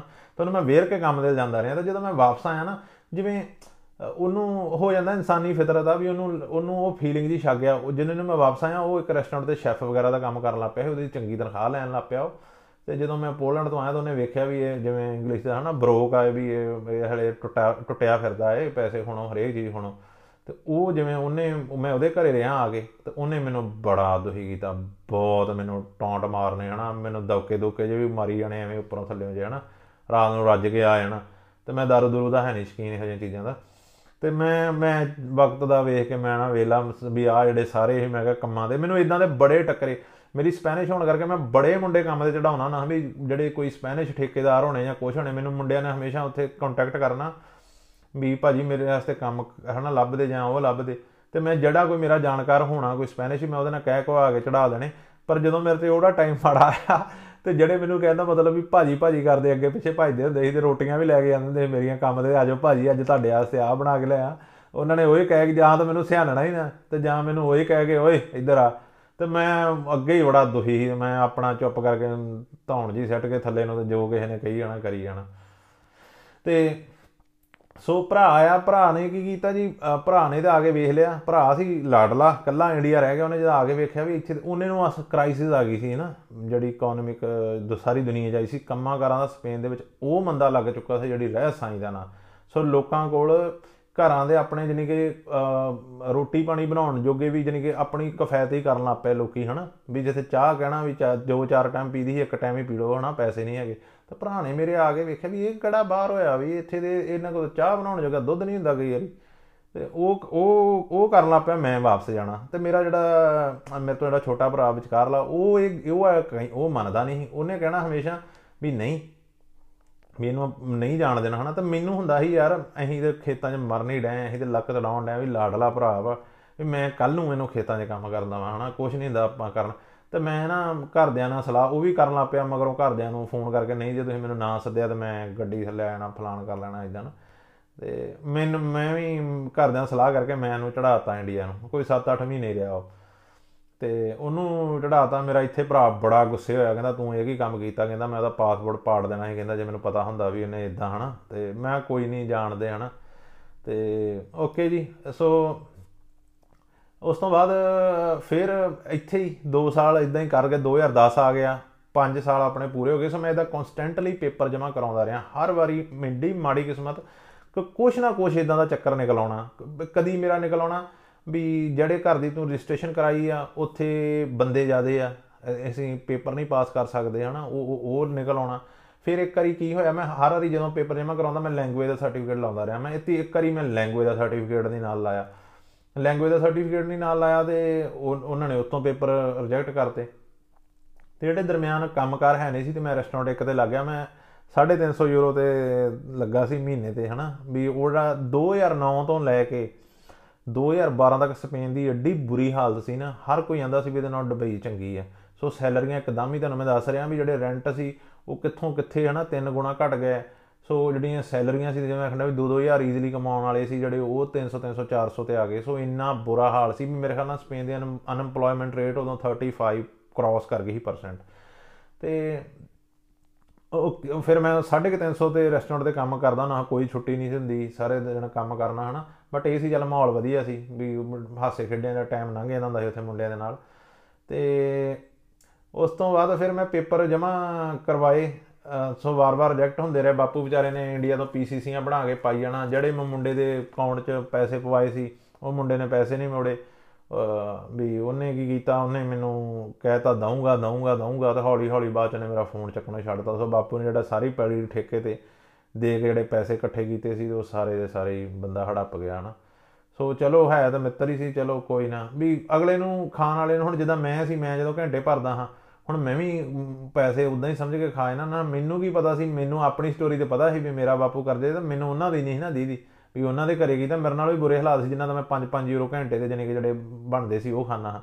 ਸੋ ਇਦਾਂ ਹੀ ਵੀ ਉਹ ਵੀ ਚੱਲ ਜਿੱਦਾਂ ਮੈਂ ਨਹੀਂ ਫੀਲ ਕੀਤਾ ਉਹਨੇ ਵੀ ਨਹੀਂ ਕੀਤਾ ਸੋ ਕੀ ਕਹਿੰਦੇ ਹੁੰਦੇ ਚੋਰਾਂ ਨੂੰ ਮੋਰ ਪੈ ਗਏ।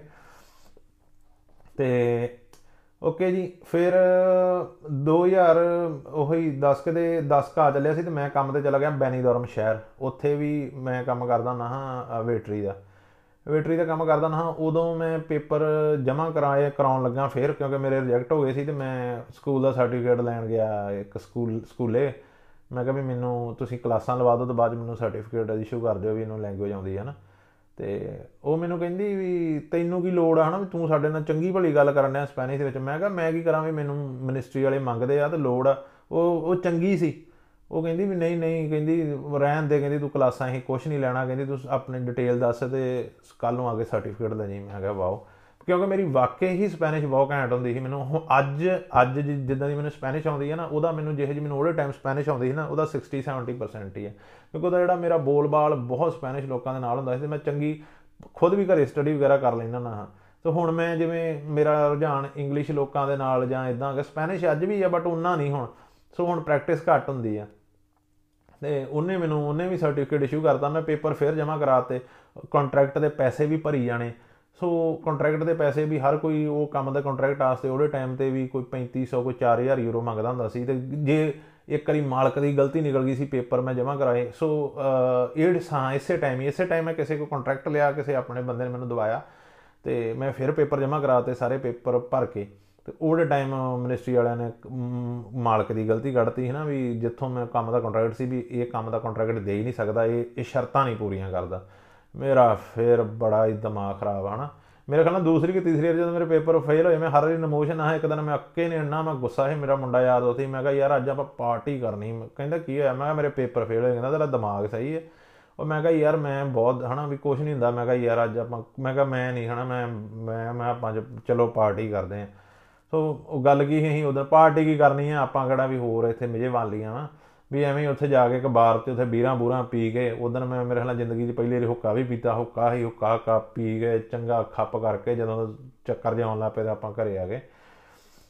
ਹੋਏ ਸੋ ਇਦਾਂ ਇਹ ਮੇਰੇ ਖਿਆਲ ਨਾਲ ਚੌਥੀ ਵਾਰੀ ਮੇਰੇ ਉਦੋਂ ਪੇਪਰ ਫੇਲ ਹੋ ਚੁੱਕੇ ਸੀ ਤੇ ਮੈਂ ਉਦੋਂ ਤੱਕ ਖਾਸਾ ਟੁੱਟ ਚੁੱਕਾ ਸੀ। ਇਸੇ ਟਾਈਮ ਜਦੋਂ ਮੇਰੇ ਪੇਪਰ ਰਿਜੈਕਟ ਹੁੰਦੇ ਹੁੰਦੇ ਸੀ, ਮੇਰੀ ਉਹਦੇ ਨਾਲ ਲੜਾਈ ਹੋਣੀ ਨਾਲ ਦੀ ਨਾਲ ਵੀ ਮੈਂ ਬਹੁਤ ਸਟ੍ਰੈਸ ਦੇ ਵਿੱਚ ਆ ਮੈਂ ਨਾ, ਮੈਂ ਪਿੱਛੇ ਕਰਜ਼ਾ ਲਾਉਣਾ, ਮੈਂ ਫਲਾਨ ਕਰਨਾ, ਮੈਨੂੰ ਹਨਾ, ਉਹਦੇ ਟਾਈਮ ਜਿੱਦਾਂ ਖੰਡਿਆ ਕ੍ਰਾਈਸਿਸ ਦਾ ਟਾਈਮ ਚੱਲਣ ਡਿਆ, ਕੋਈ ਪੇ ਰੇਟ ਨਹੀਂ ਸੀ ਮੈਨੂੰ ਕੋਈ ਚੰਗਾ ਮਿਲਦਾ, ਹਨਾ, ਵੀ ਕੋਈ ਕੰਮ ਦੇ ਕੋਈ ਬਾਹਲੇ ਪੈਸੇ ਨਹੀਂ ਸੀ ਮਿਲਦੇ, ਬ- ਕੰਮ ਇੰਨਾ ਨਾ ਟਾਈਮ ਕਰਨਾ।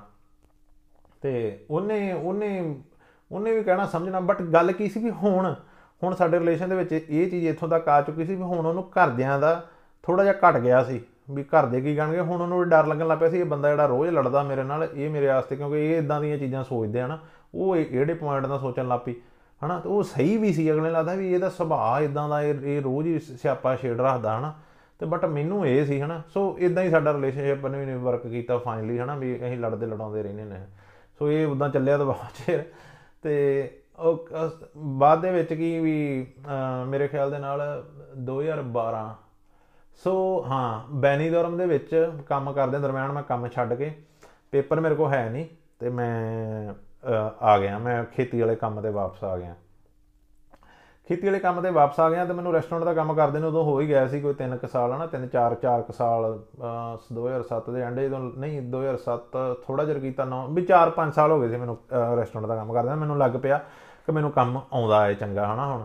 ਤੇ ਮੈਨੂੰ ਨਾ ਕਿਸੇ ਨੇ ਦੱਸ ਪਾਈ ਉੱਥੇ ਹੀ ਜਦੋਂ ਤੋਰੀ ਪਜੀ ਕੋਈ ਵੀ ਰੈਸਟੋਰੈਂਟ ਇੱਕ ਮਿਲਦਾ ਵਾ ਸਭ ਹੀ ਲੈਣਾ ਵਾ ਕੋਈ ਆਪਣੇ ਕੋਈ ਯਾਰਾਂ ਕੋ ਪੇਪਰ ਪੂਪਰ ਨਹੀਂ। ਤੇ ਮੈਂ ਕਿਹਾ ਚਲੋ ਠੀਕ ਆ, ਮੈਂ ਆਪਣੇ, ਮੇਰਾ ਭਰਾ ਵਾ ਬੜੇ ਹਿਸਾਬ ਕਿਤਾਬ ਨਾਲ ਚੱਲਣ ਵਾਲਾ। 2007 ਦੇ ਵਿੱਚ ਵੀ ਨਾ ਮੁੰਡਾ ਮੇਰਾ ਯਾਰ ਦੋਸਤਾਂ ਨੇ ਰੈਸਟੋਰੈਂਟ ਖੋਲਣਾ ਸੀ ਤੇ ਉਹ ਕੋ ਵੀ ਪੇਪਰ ਹੈ ਨਹੀਂ ਤੇ ਉਹਨੇ ਮੈਨੂੰ ਕਿਹਾ, ਉਹ ਕੁਕਿੰਗ ਦਾ ਕੰਮ ਸਿੱਖ ਗਿਆ ਸੀ ਤੇ ਮੈਂ ਵੇਟਰੀ ਦਾ ਉਦੋਂ ਕਰਦਾ ਨਾ। ਉਹਨੇ ਉਦੋਂ ਵੀ ਮੈਨੂੰ ਕਿਹਾ ਸੀ, ਕਹਿੰਦਾ ਸਾਬੀ ਆਪਾਂ ਰੈਸਟੋਰੈਂਟ ਖੋਲੀਏ ਦੋਵੇਂ ਰਲ ਕੇ, ਵੀ ਇੱਕ ਥਾਂ ਹੈਗੀ ਹੈ ਤਾਂ ਮੈਂ ਆਪਣੇ ਭਰਾ ਨਾਲ ਗੱਲ ਕੀਤੀ, ਭਰਾ ਮੇਰਾ ਕਹਿੰਦਾ, ਤੁਹਾਡਾ ਦਿਮਾਗ ਸਹੀ ਕਹਿੰਦਾ, ਨਾ ਉਹ ਕੋ ਪੇਪਰ ਨਾ ਤੇਰੇ ਕੋ ਪੇਪਰ ਤੁਸੀਂ ਕਹਿੰਦੇ ਰੈਸਟੋਰੈਂਟ ਖੋਲਣਾ ਹਨਾ। ਤੇ ਉਹ ਕਹਿੰਦਾ, ਤੂੰ ਐਵੇਂ ਨਾ ਚੱਕਰਾਂ 'ਚ ਪਿਆ ਕੰਮ ਤੇ ਚੰਗੀ ਤਰ੍ਹਾਂ ਜਿਹੜਾ ਲੱਗਾ ਮੈਂ ਤਾਂ ਤੁਰਿਆ ਚੱਲ। ਤੇ ਮੈਂ ਉਦੋਂ ਵੀ ਆਈਡੀਆ ਡ੍ਰੌਪ ਕਰਤਾ। ਉਹ ਗੱਲ ਕੀ ਸੀ, ਉਹ ਉਹ ਰੀਜ਼ਨੇਬਲ ਸੋਚਦਾ ਸੀ ਨਾ। ਸੋ ਇਸੇ ਟਾਈਮ ਵੀ ਆ ਕੇ ਫੇਰ ਇਹ ਰੀਜ਼ਨ ਬਟ ਮੈਂ ਕਿਹਾ ਵੀ ਨਹੀਂ ਮੈਂ ਹੁਣ ਕਰਨਾ ਹੀ ਕਰਨਾ ਕੰਮ ਵੇਖੀ ਜਾਊਗੀ ਹਨਾ। ਮੈਂ ਕੋਈ ਨਾ ਪੈਸੇ ਪੂਸੇ ਫੜ ਫੁੜ ਕੇ ਹਨਾ ਯਾਰਾਂ ਦੋਸਤਾਂ ਕੋ ਤੇ ਕੁਝ ਕੁ ਮੈਨੂੰ ਫਿਰ ਘਰਦਿਆਂ ਨੇ ਪੈਸੇ ਮੈਨੂੰ ਪਾਏ। ਤੇ ਮੈਂ ਰੈਸਟੋਰੈਂਟ ਸ਼ੁਰੂ ਕਰ ਲਿਆ। ਰੈਸਟੋਰੈਂਟ ਸ਼ੁਰੂ ਕਰ ਲਿਆ ਤੇ ਰੈਸਟੋਰੈਂਟ ਵਧੀਆ ਚੱਲਿਆ। ਰੈਸਟੋਰੈਂਟ ਕਹਿੰਦਾ ਮਤਲਬ ਵੀ ਵਧੀਆ ਚੱਲਣ ਲੱਗ ਪਿਆ। ਸ਼ੁਰੂ ਸ਼ੁਰੂ ਸਟਰਗਲ ਕਰਨੀ ਪਈ। ਚੰਗਾ ਘਾਲਣਾ ਘਾਲੀ। ਮੈਂ ਬੜੇ ਵਧੀਆ ਅਮ, ਵੀ ਮੈਂ ਹਮੇਸ਼ਾ ਜਦੋਂ ਰੈਸਟੋਰੈਂਟ ਦਾ ਕੰਮ ਕਰਦਾ ਨਾ ਮੈਂ ਹਮੇਸ਼ਾ ਇਹ ਸੋਚਦਾ ਨਾ ਮੈਂ ਗਾਹਕ ਵਾਂਗੂ ਸੋਚਦਾ ਨਾ ਵੀ ਗਾਹਕ ਮੈਂ ਚੀਜ਼ ਇਹ ਮੈਨੂੰ ਰੂਲ ਦਫਾ ਮਾਰੇ ਰੂਲ ਹਨਾ ਕਿਹੜਾ ਜਿਹੜੀ ਇੰਡਸਟਰੀ ਦਾ ਰੂਲ ਆ ਕਿਹੜੀ ਚੀਜ਼ ਕਿੱਦਾਂ ਦੇਣੀ ਨਾ।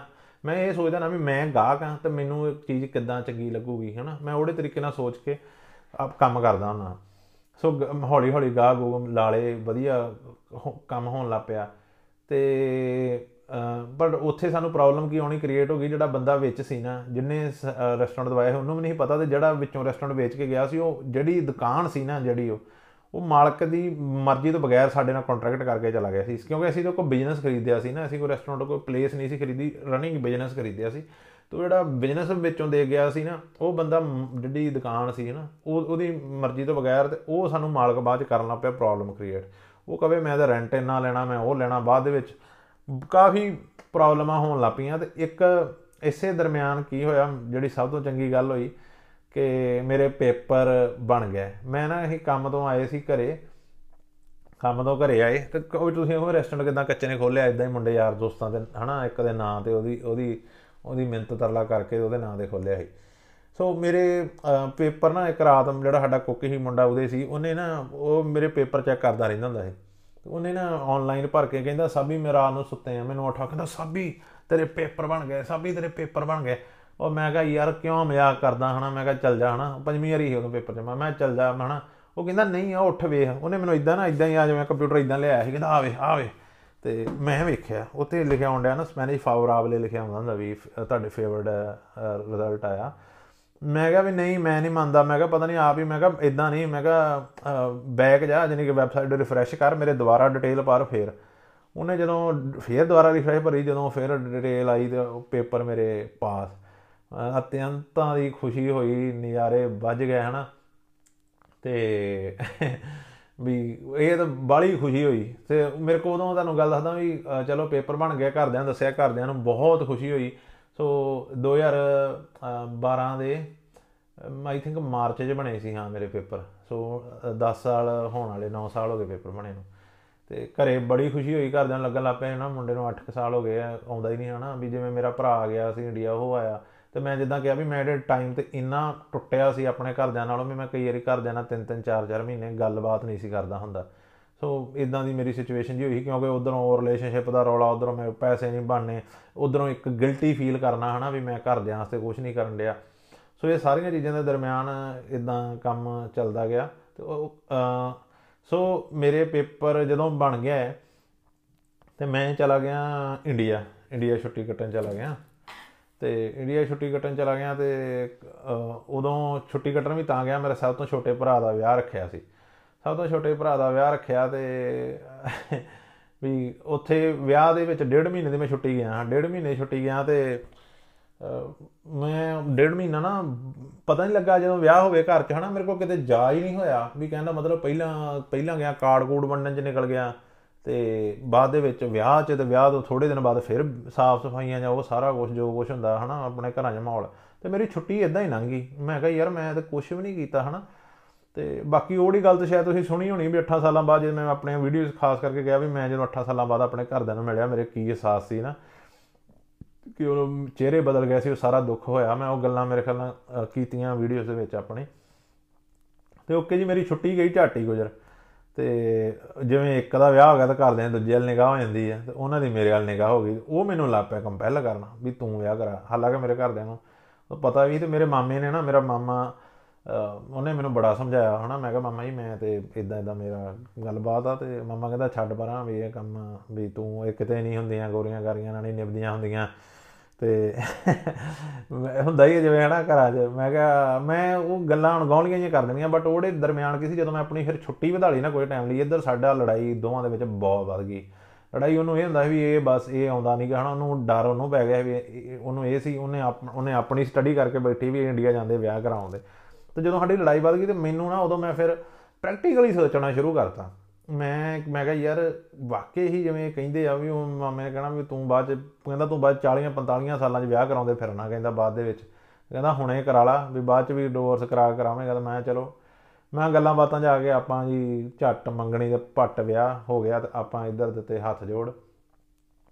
ਤੇ ਵੀ ਚੰਗਾ ਰੌਲਾ ਸਾਡੇ 'ਚ ਵੀ ਬਣਿਆ। ਸੋ ਮੈਂ ਇਹ ਜਿਹੜੇ ਸਾਰੇ ਦਰਮਿਆਨ ਵਿਆਹ ਵਗੈਰਾ ਕਰਾਉਣ ਇੰਡੀਆ, ਮੈਂ ਛੁੱਟੀ ਆਪਣੀ ਦੋ ਤਿੰਨ ਵਾਰੀ ਵਧਾਈ ਮੈਂ ਆਪਣੀ।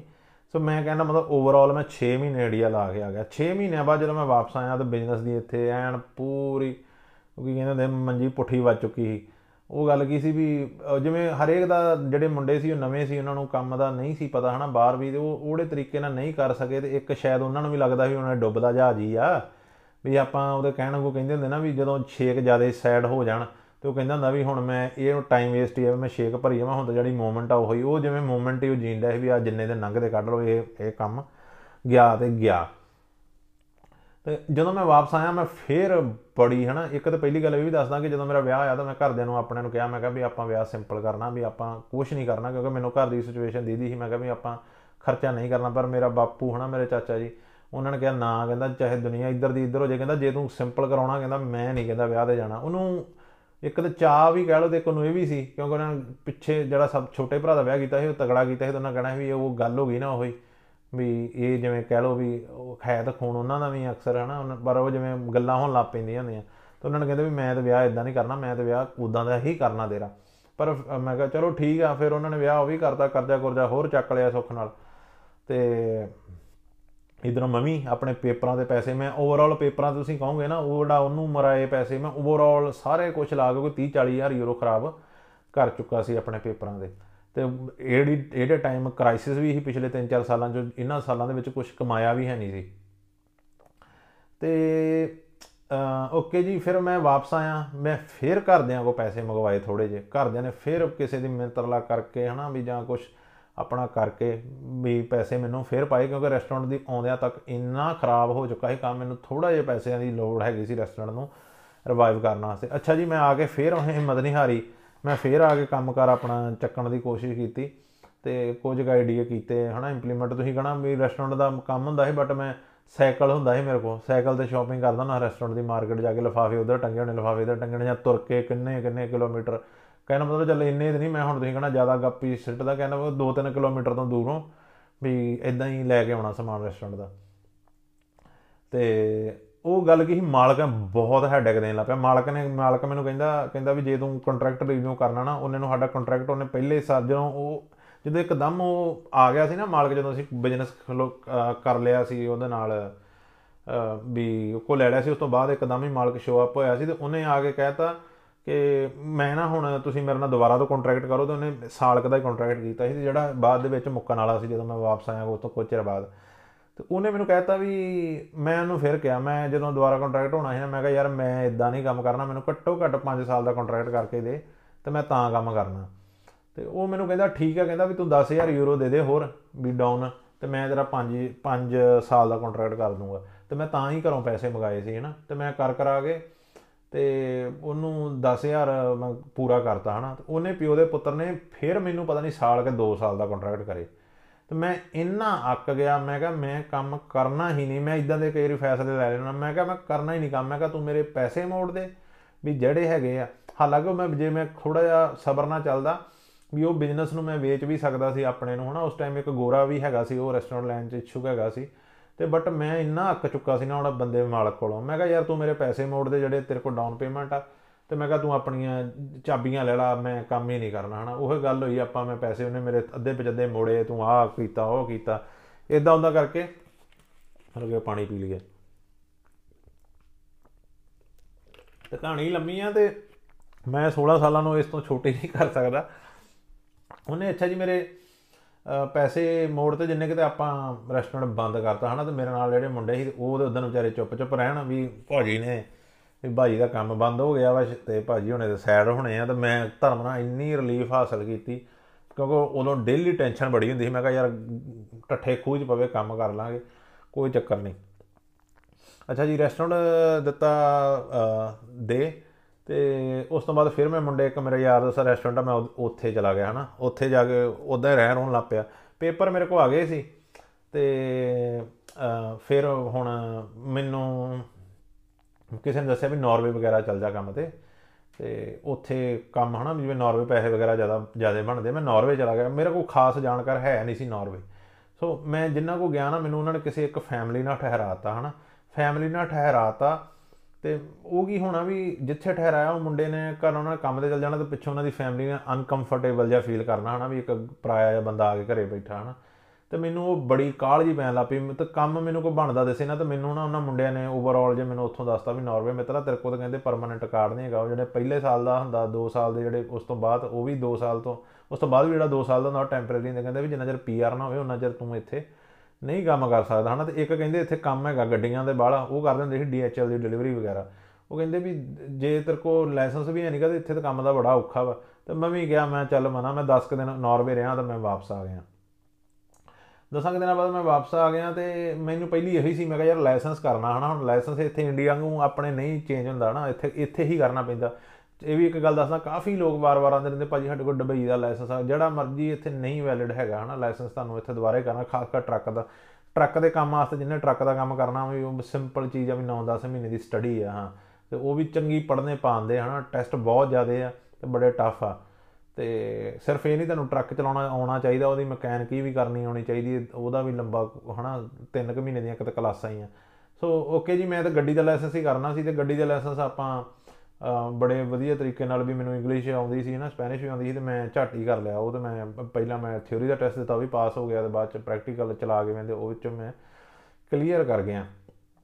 ਬਾਅਦ ਚ ਮੈਂ ਆ ਕੇ ਵਾਪਸ ਥੋੜੀ ਜਿਹੀ ਇਨਕੁਆਇਰੀ ਕੀਤੀ, ਮੈਂ ਕਿਹਾ ਯਾਰ ਇਦਾਂ ਪੇਪਰ ਹੋ ਨਹੀਂ ਸਕਦੇ। ਬਾਅਦ ਚ ਮੈਂ ਨਾ ਨਾਰਵੇਜਨ ਐਮਬੈਸੀ ਨੂੰ ਆਪ ਹੀ ਕਾਲ ਕਰ ਲਈ ਨਾ ਇੰਟਰਨੈਟ ਤੋਂ ਲੱਭ ਕੇ ਤੇ ਉਹਨਾਂ ਨਾਲ ਕੰਟੈਕਟ ਕਰ ਲਿਆ, ਮੈਂ ਕਿਹਾ ਮੈਂ ਇਦਾਂ ਇਦਾਂ ਵਾਂ। ਤੇ ਉਹ ਬਾਅਦ ਚ ਉਹਨਾਂ ਨੇ ਮੈਨੂੰ ਸਮਝਾਇਆ, ਕਹਿੰਦੇ ਡਜ਼ਨਟ ਮੈਟਰ ਵੀ ਤੇਰੇ ਕੋਲ 5 ਸਾਲ ਦੀ 1 ਸਾਲ ਦੀ, ਕਹਿੰਦੇ ਜੇ ਤੇਰਾ ਸਪੇਨ 'ਚ ਲੀਗਲ ਸਟੇਟਸ ਹੈਗਾ ਤੇ ਇਧਰੋਂ ਤੈਨੂੰ ਕੋਈ ਕੰਮ ਦਵੇ ਤੇ ਤੈਨੂੰ ਪੇਪਰ ਜਮ੍ਹਾਂ ਕਰਾਉਣੇ ਪੈਣਗੇ ਬਟ ਹੋ ਜਾਣਗੇ देयर इज ਅ ਵੇ ਵੀ ਤਰੀਕਾ ਹੈਗਾ ਇਹ ਨਹੀਂ ਵੀ ਕੋਈ ਤਰੀਕਾ ਨਹੀਂ ਹੈਗਾ ਬਟ ਉਹਨਾਂ ਨੂੰ ਮੈਂ ਆਸ ਛੱਡ ਹੀ ਦਿੱਤੀ ਸੀ ਉਸ ਤੋਂ ਬਾਅਦ ਮੈਨੂੰ ਆਫਰ ਹੋ ਗਈ ਇੱਥੇ ਟਾਪੂ ਤੇ ਆਉਣ ਦੀ ਇੱਕ ਮੁੰਡਾ ਮੇਰੇ ਨਾਲ ਕੰਮ ਕਰਦਾ ਹੁੰਦਾ ਸੀ ਮੇਰੇ ਵਾਲੇ ਰੈਸਟੋਰੈਂਟ ਤੇ ਉਹ ਇੱਥੇ ਆਇਆ ਸੀ ਤੇ ਉਹਨੇ ਉਹਨੂੰ ਉਹਨੂੰ ਕਿਸੇ ਨੇ ਗਾਂ ਹੋਰ ਰੈਸਟੋਰੈਂਟ ਵਾਲੇ ਨੇ ਬੰਦੇ ਦਾ ਕਿਹਾ ਤੇ ਉਹਨੇ ਮੈਨੂੰ ਕਹਿਤਾ ਸੀ ਨਾ ਗਾਂ ਵੀ ਜੇ ਤੂੰ ਕੰਮ ਕਰਨਾ ਤੇ ਇੱਥੇ ਆ ਜਾ ਤੇ ਮੈਂ ਫਿਰ ਆਪਾਂ ਚੱਕਿਆ ਆਪਣਾ, ਹਨਾ, ਬੈਗ ਜੋ ਹੁੰਦੇ ਸੀ ਚੱਕ ਕੇ ਆਪਾਂ ਤੁਰ ਪਈਦਾ ਹੁੰਦਾ ਸੀ।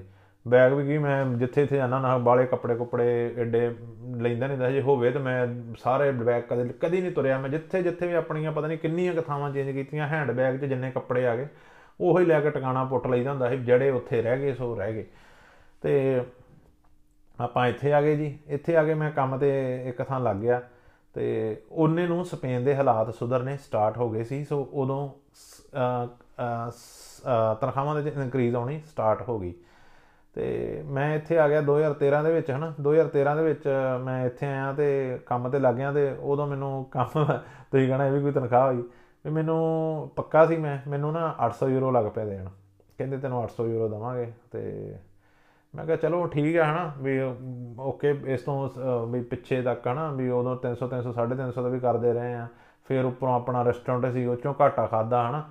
ਸੋ ਇਹ ਸਾਰੀਆਂ ਚੀਜ਼ਾਂ ਅਹ, ਮੈਂ ਕਿਹਾ ਵੀ ਚਲੋ ਠੀਕ ਹੀ ਉਦੋਂ ਇਹ ਵੀ ਲੱਗਾ ਵੀ ਸੈਲਰੀ ਨਾਟ ਬੈਡ ਆ।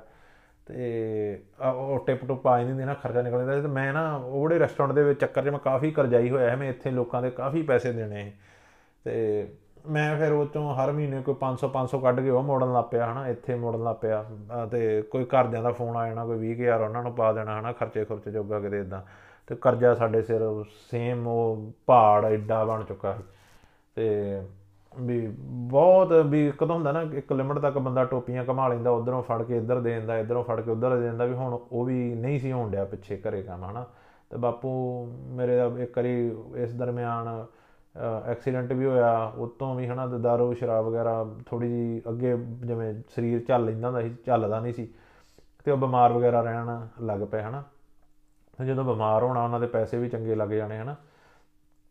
ਤੇ ਆਹ ਗੱਲਾਂ ਸ਼ਾਇਦ ਕਰਨੀਆਂ ਤਾਂ ਨਹੀਂ ਚਾਹੀਦੀਆਂ ਮੈਨੂੰ ਹਨਾ ਵੀ ਕਿਸੇ ਨੇ ਕਹਿਣਾ ਵੀ ਈਵਨ ਸਾਡੇ ਪਿੰਡੋਂ ਵੀ ਮੈਨੂੰ ਦੇਖਦੇ ਆ। ਬਟ ਮੈਂ ਇਹੋ ਹੀ ਆ ਵੀ ਵੀ ਮੈਂ ਚਾਹੁੰਦਾ ਵੀ ਵੀ ਮੇਰੇ ਵਰਗੇ ਕਈ ਲੋਕ ਆ ਵੀ ਜਿਹੜੇ ਇਹੋ ਜਿਹੀਆਂ ਸਿਚੁਏਸ਼ਨ ਦੇ ਵਿੱਚੋਂ ਗੁਜ਼ਰਦੇ ਆ ਤਾਂ ਮੈਂ ਚਾਹੁੰਦਾ ਵੀ ਅ, ਉਹ ਜੋ ਮੈਂ ਸ਼ਾਇਦ ਕੁਝ ਗਵਾ ਕੇ ਫੀਲ ਕੀਤਾ ਜਾਂ ਕਈ ਚੀਜ਼ਾਂ ਤਾਂ ਉਹ ਤੁਸੀਂ ਅ, ਗਵਾਓ ਨਾ ਵੀ ਤੁਸੀਂ ਟਾਈਮ ਸਾਂਭ ਲਓ ਹਨਾ? ਮੈਂ ਤਾਂ ਇਹ ਡਿਆਂ ਸ਼ੇਅਰ ਕਰਨ ਤੇ ਬਾਕੀ ਕੋਈ ਨਾ ਜਿੱਦਾਂ ਮੈਂ ਕਿਹਾ ਸਾਰੇ ਗਲਤੀਆਂ ਕਰਦੇ ਆ ਕੋਈ ਨਾ ਜੇ ਮੈਂ ਵੀ ਕੀਤੀਆਂ ਤੇ। ਤੇ ਓਕੇ ਜੀ ਫਿਰ ਇਦਾਂ ਫਿਰ ਚੱਲਦਾ ਚੱਲੀ ਗਿਆ ਮੈਂ ਮਾੜੇ ਮੋੜ ਪਾਈ ਜਾਣੇ ਆਪਣੇ ਇੱਥੇ ਪੈਸੇ ਲਾਈ ਜਾਣੇ।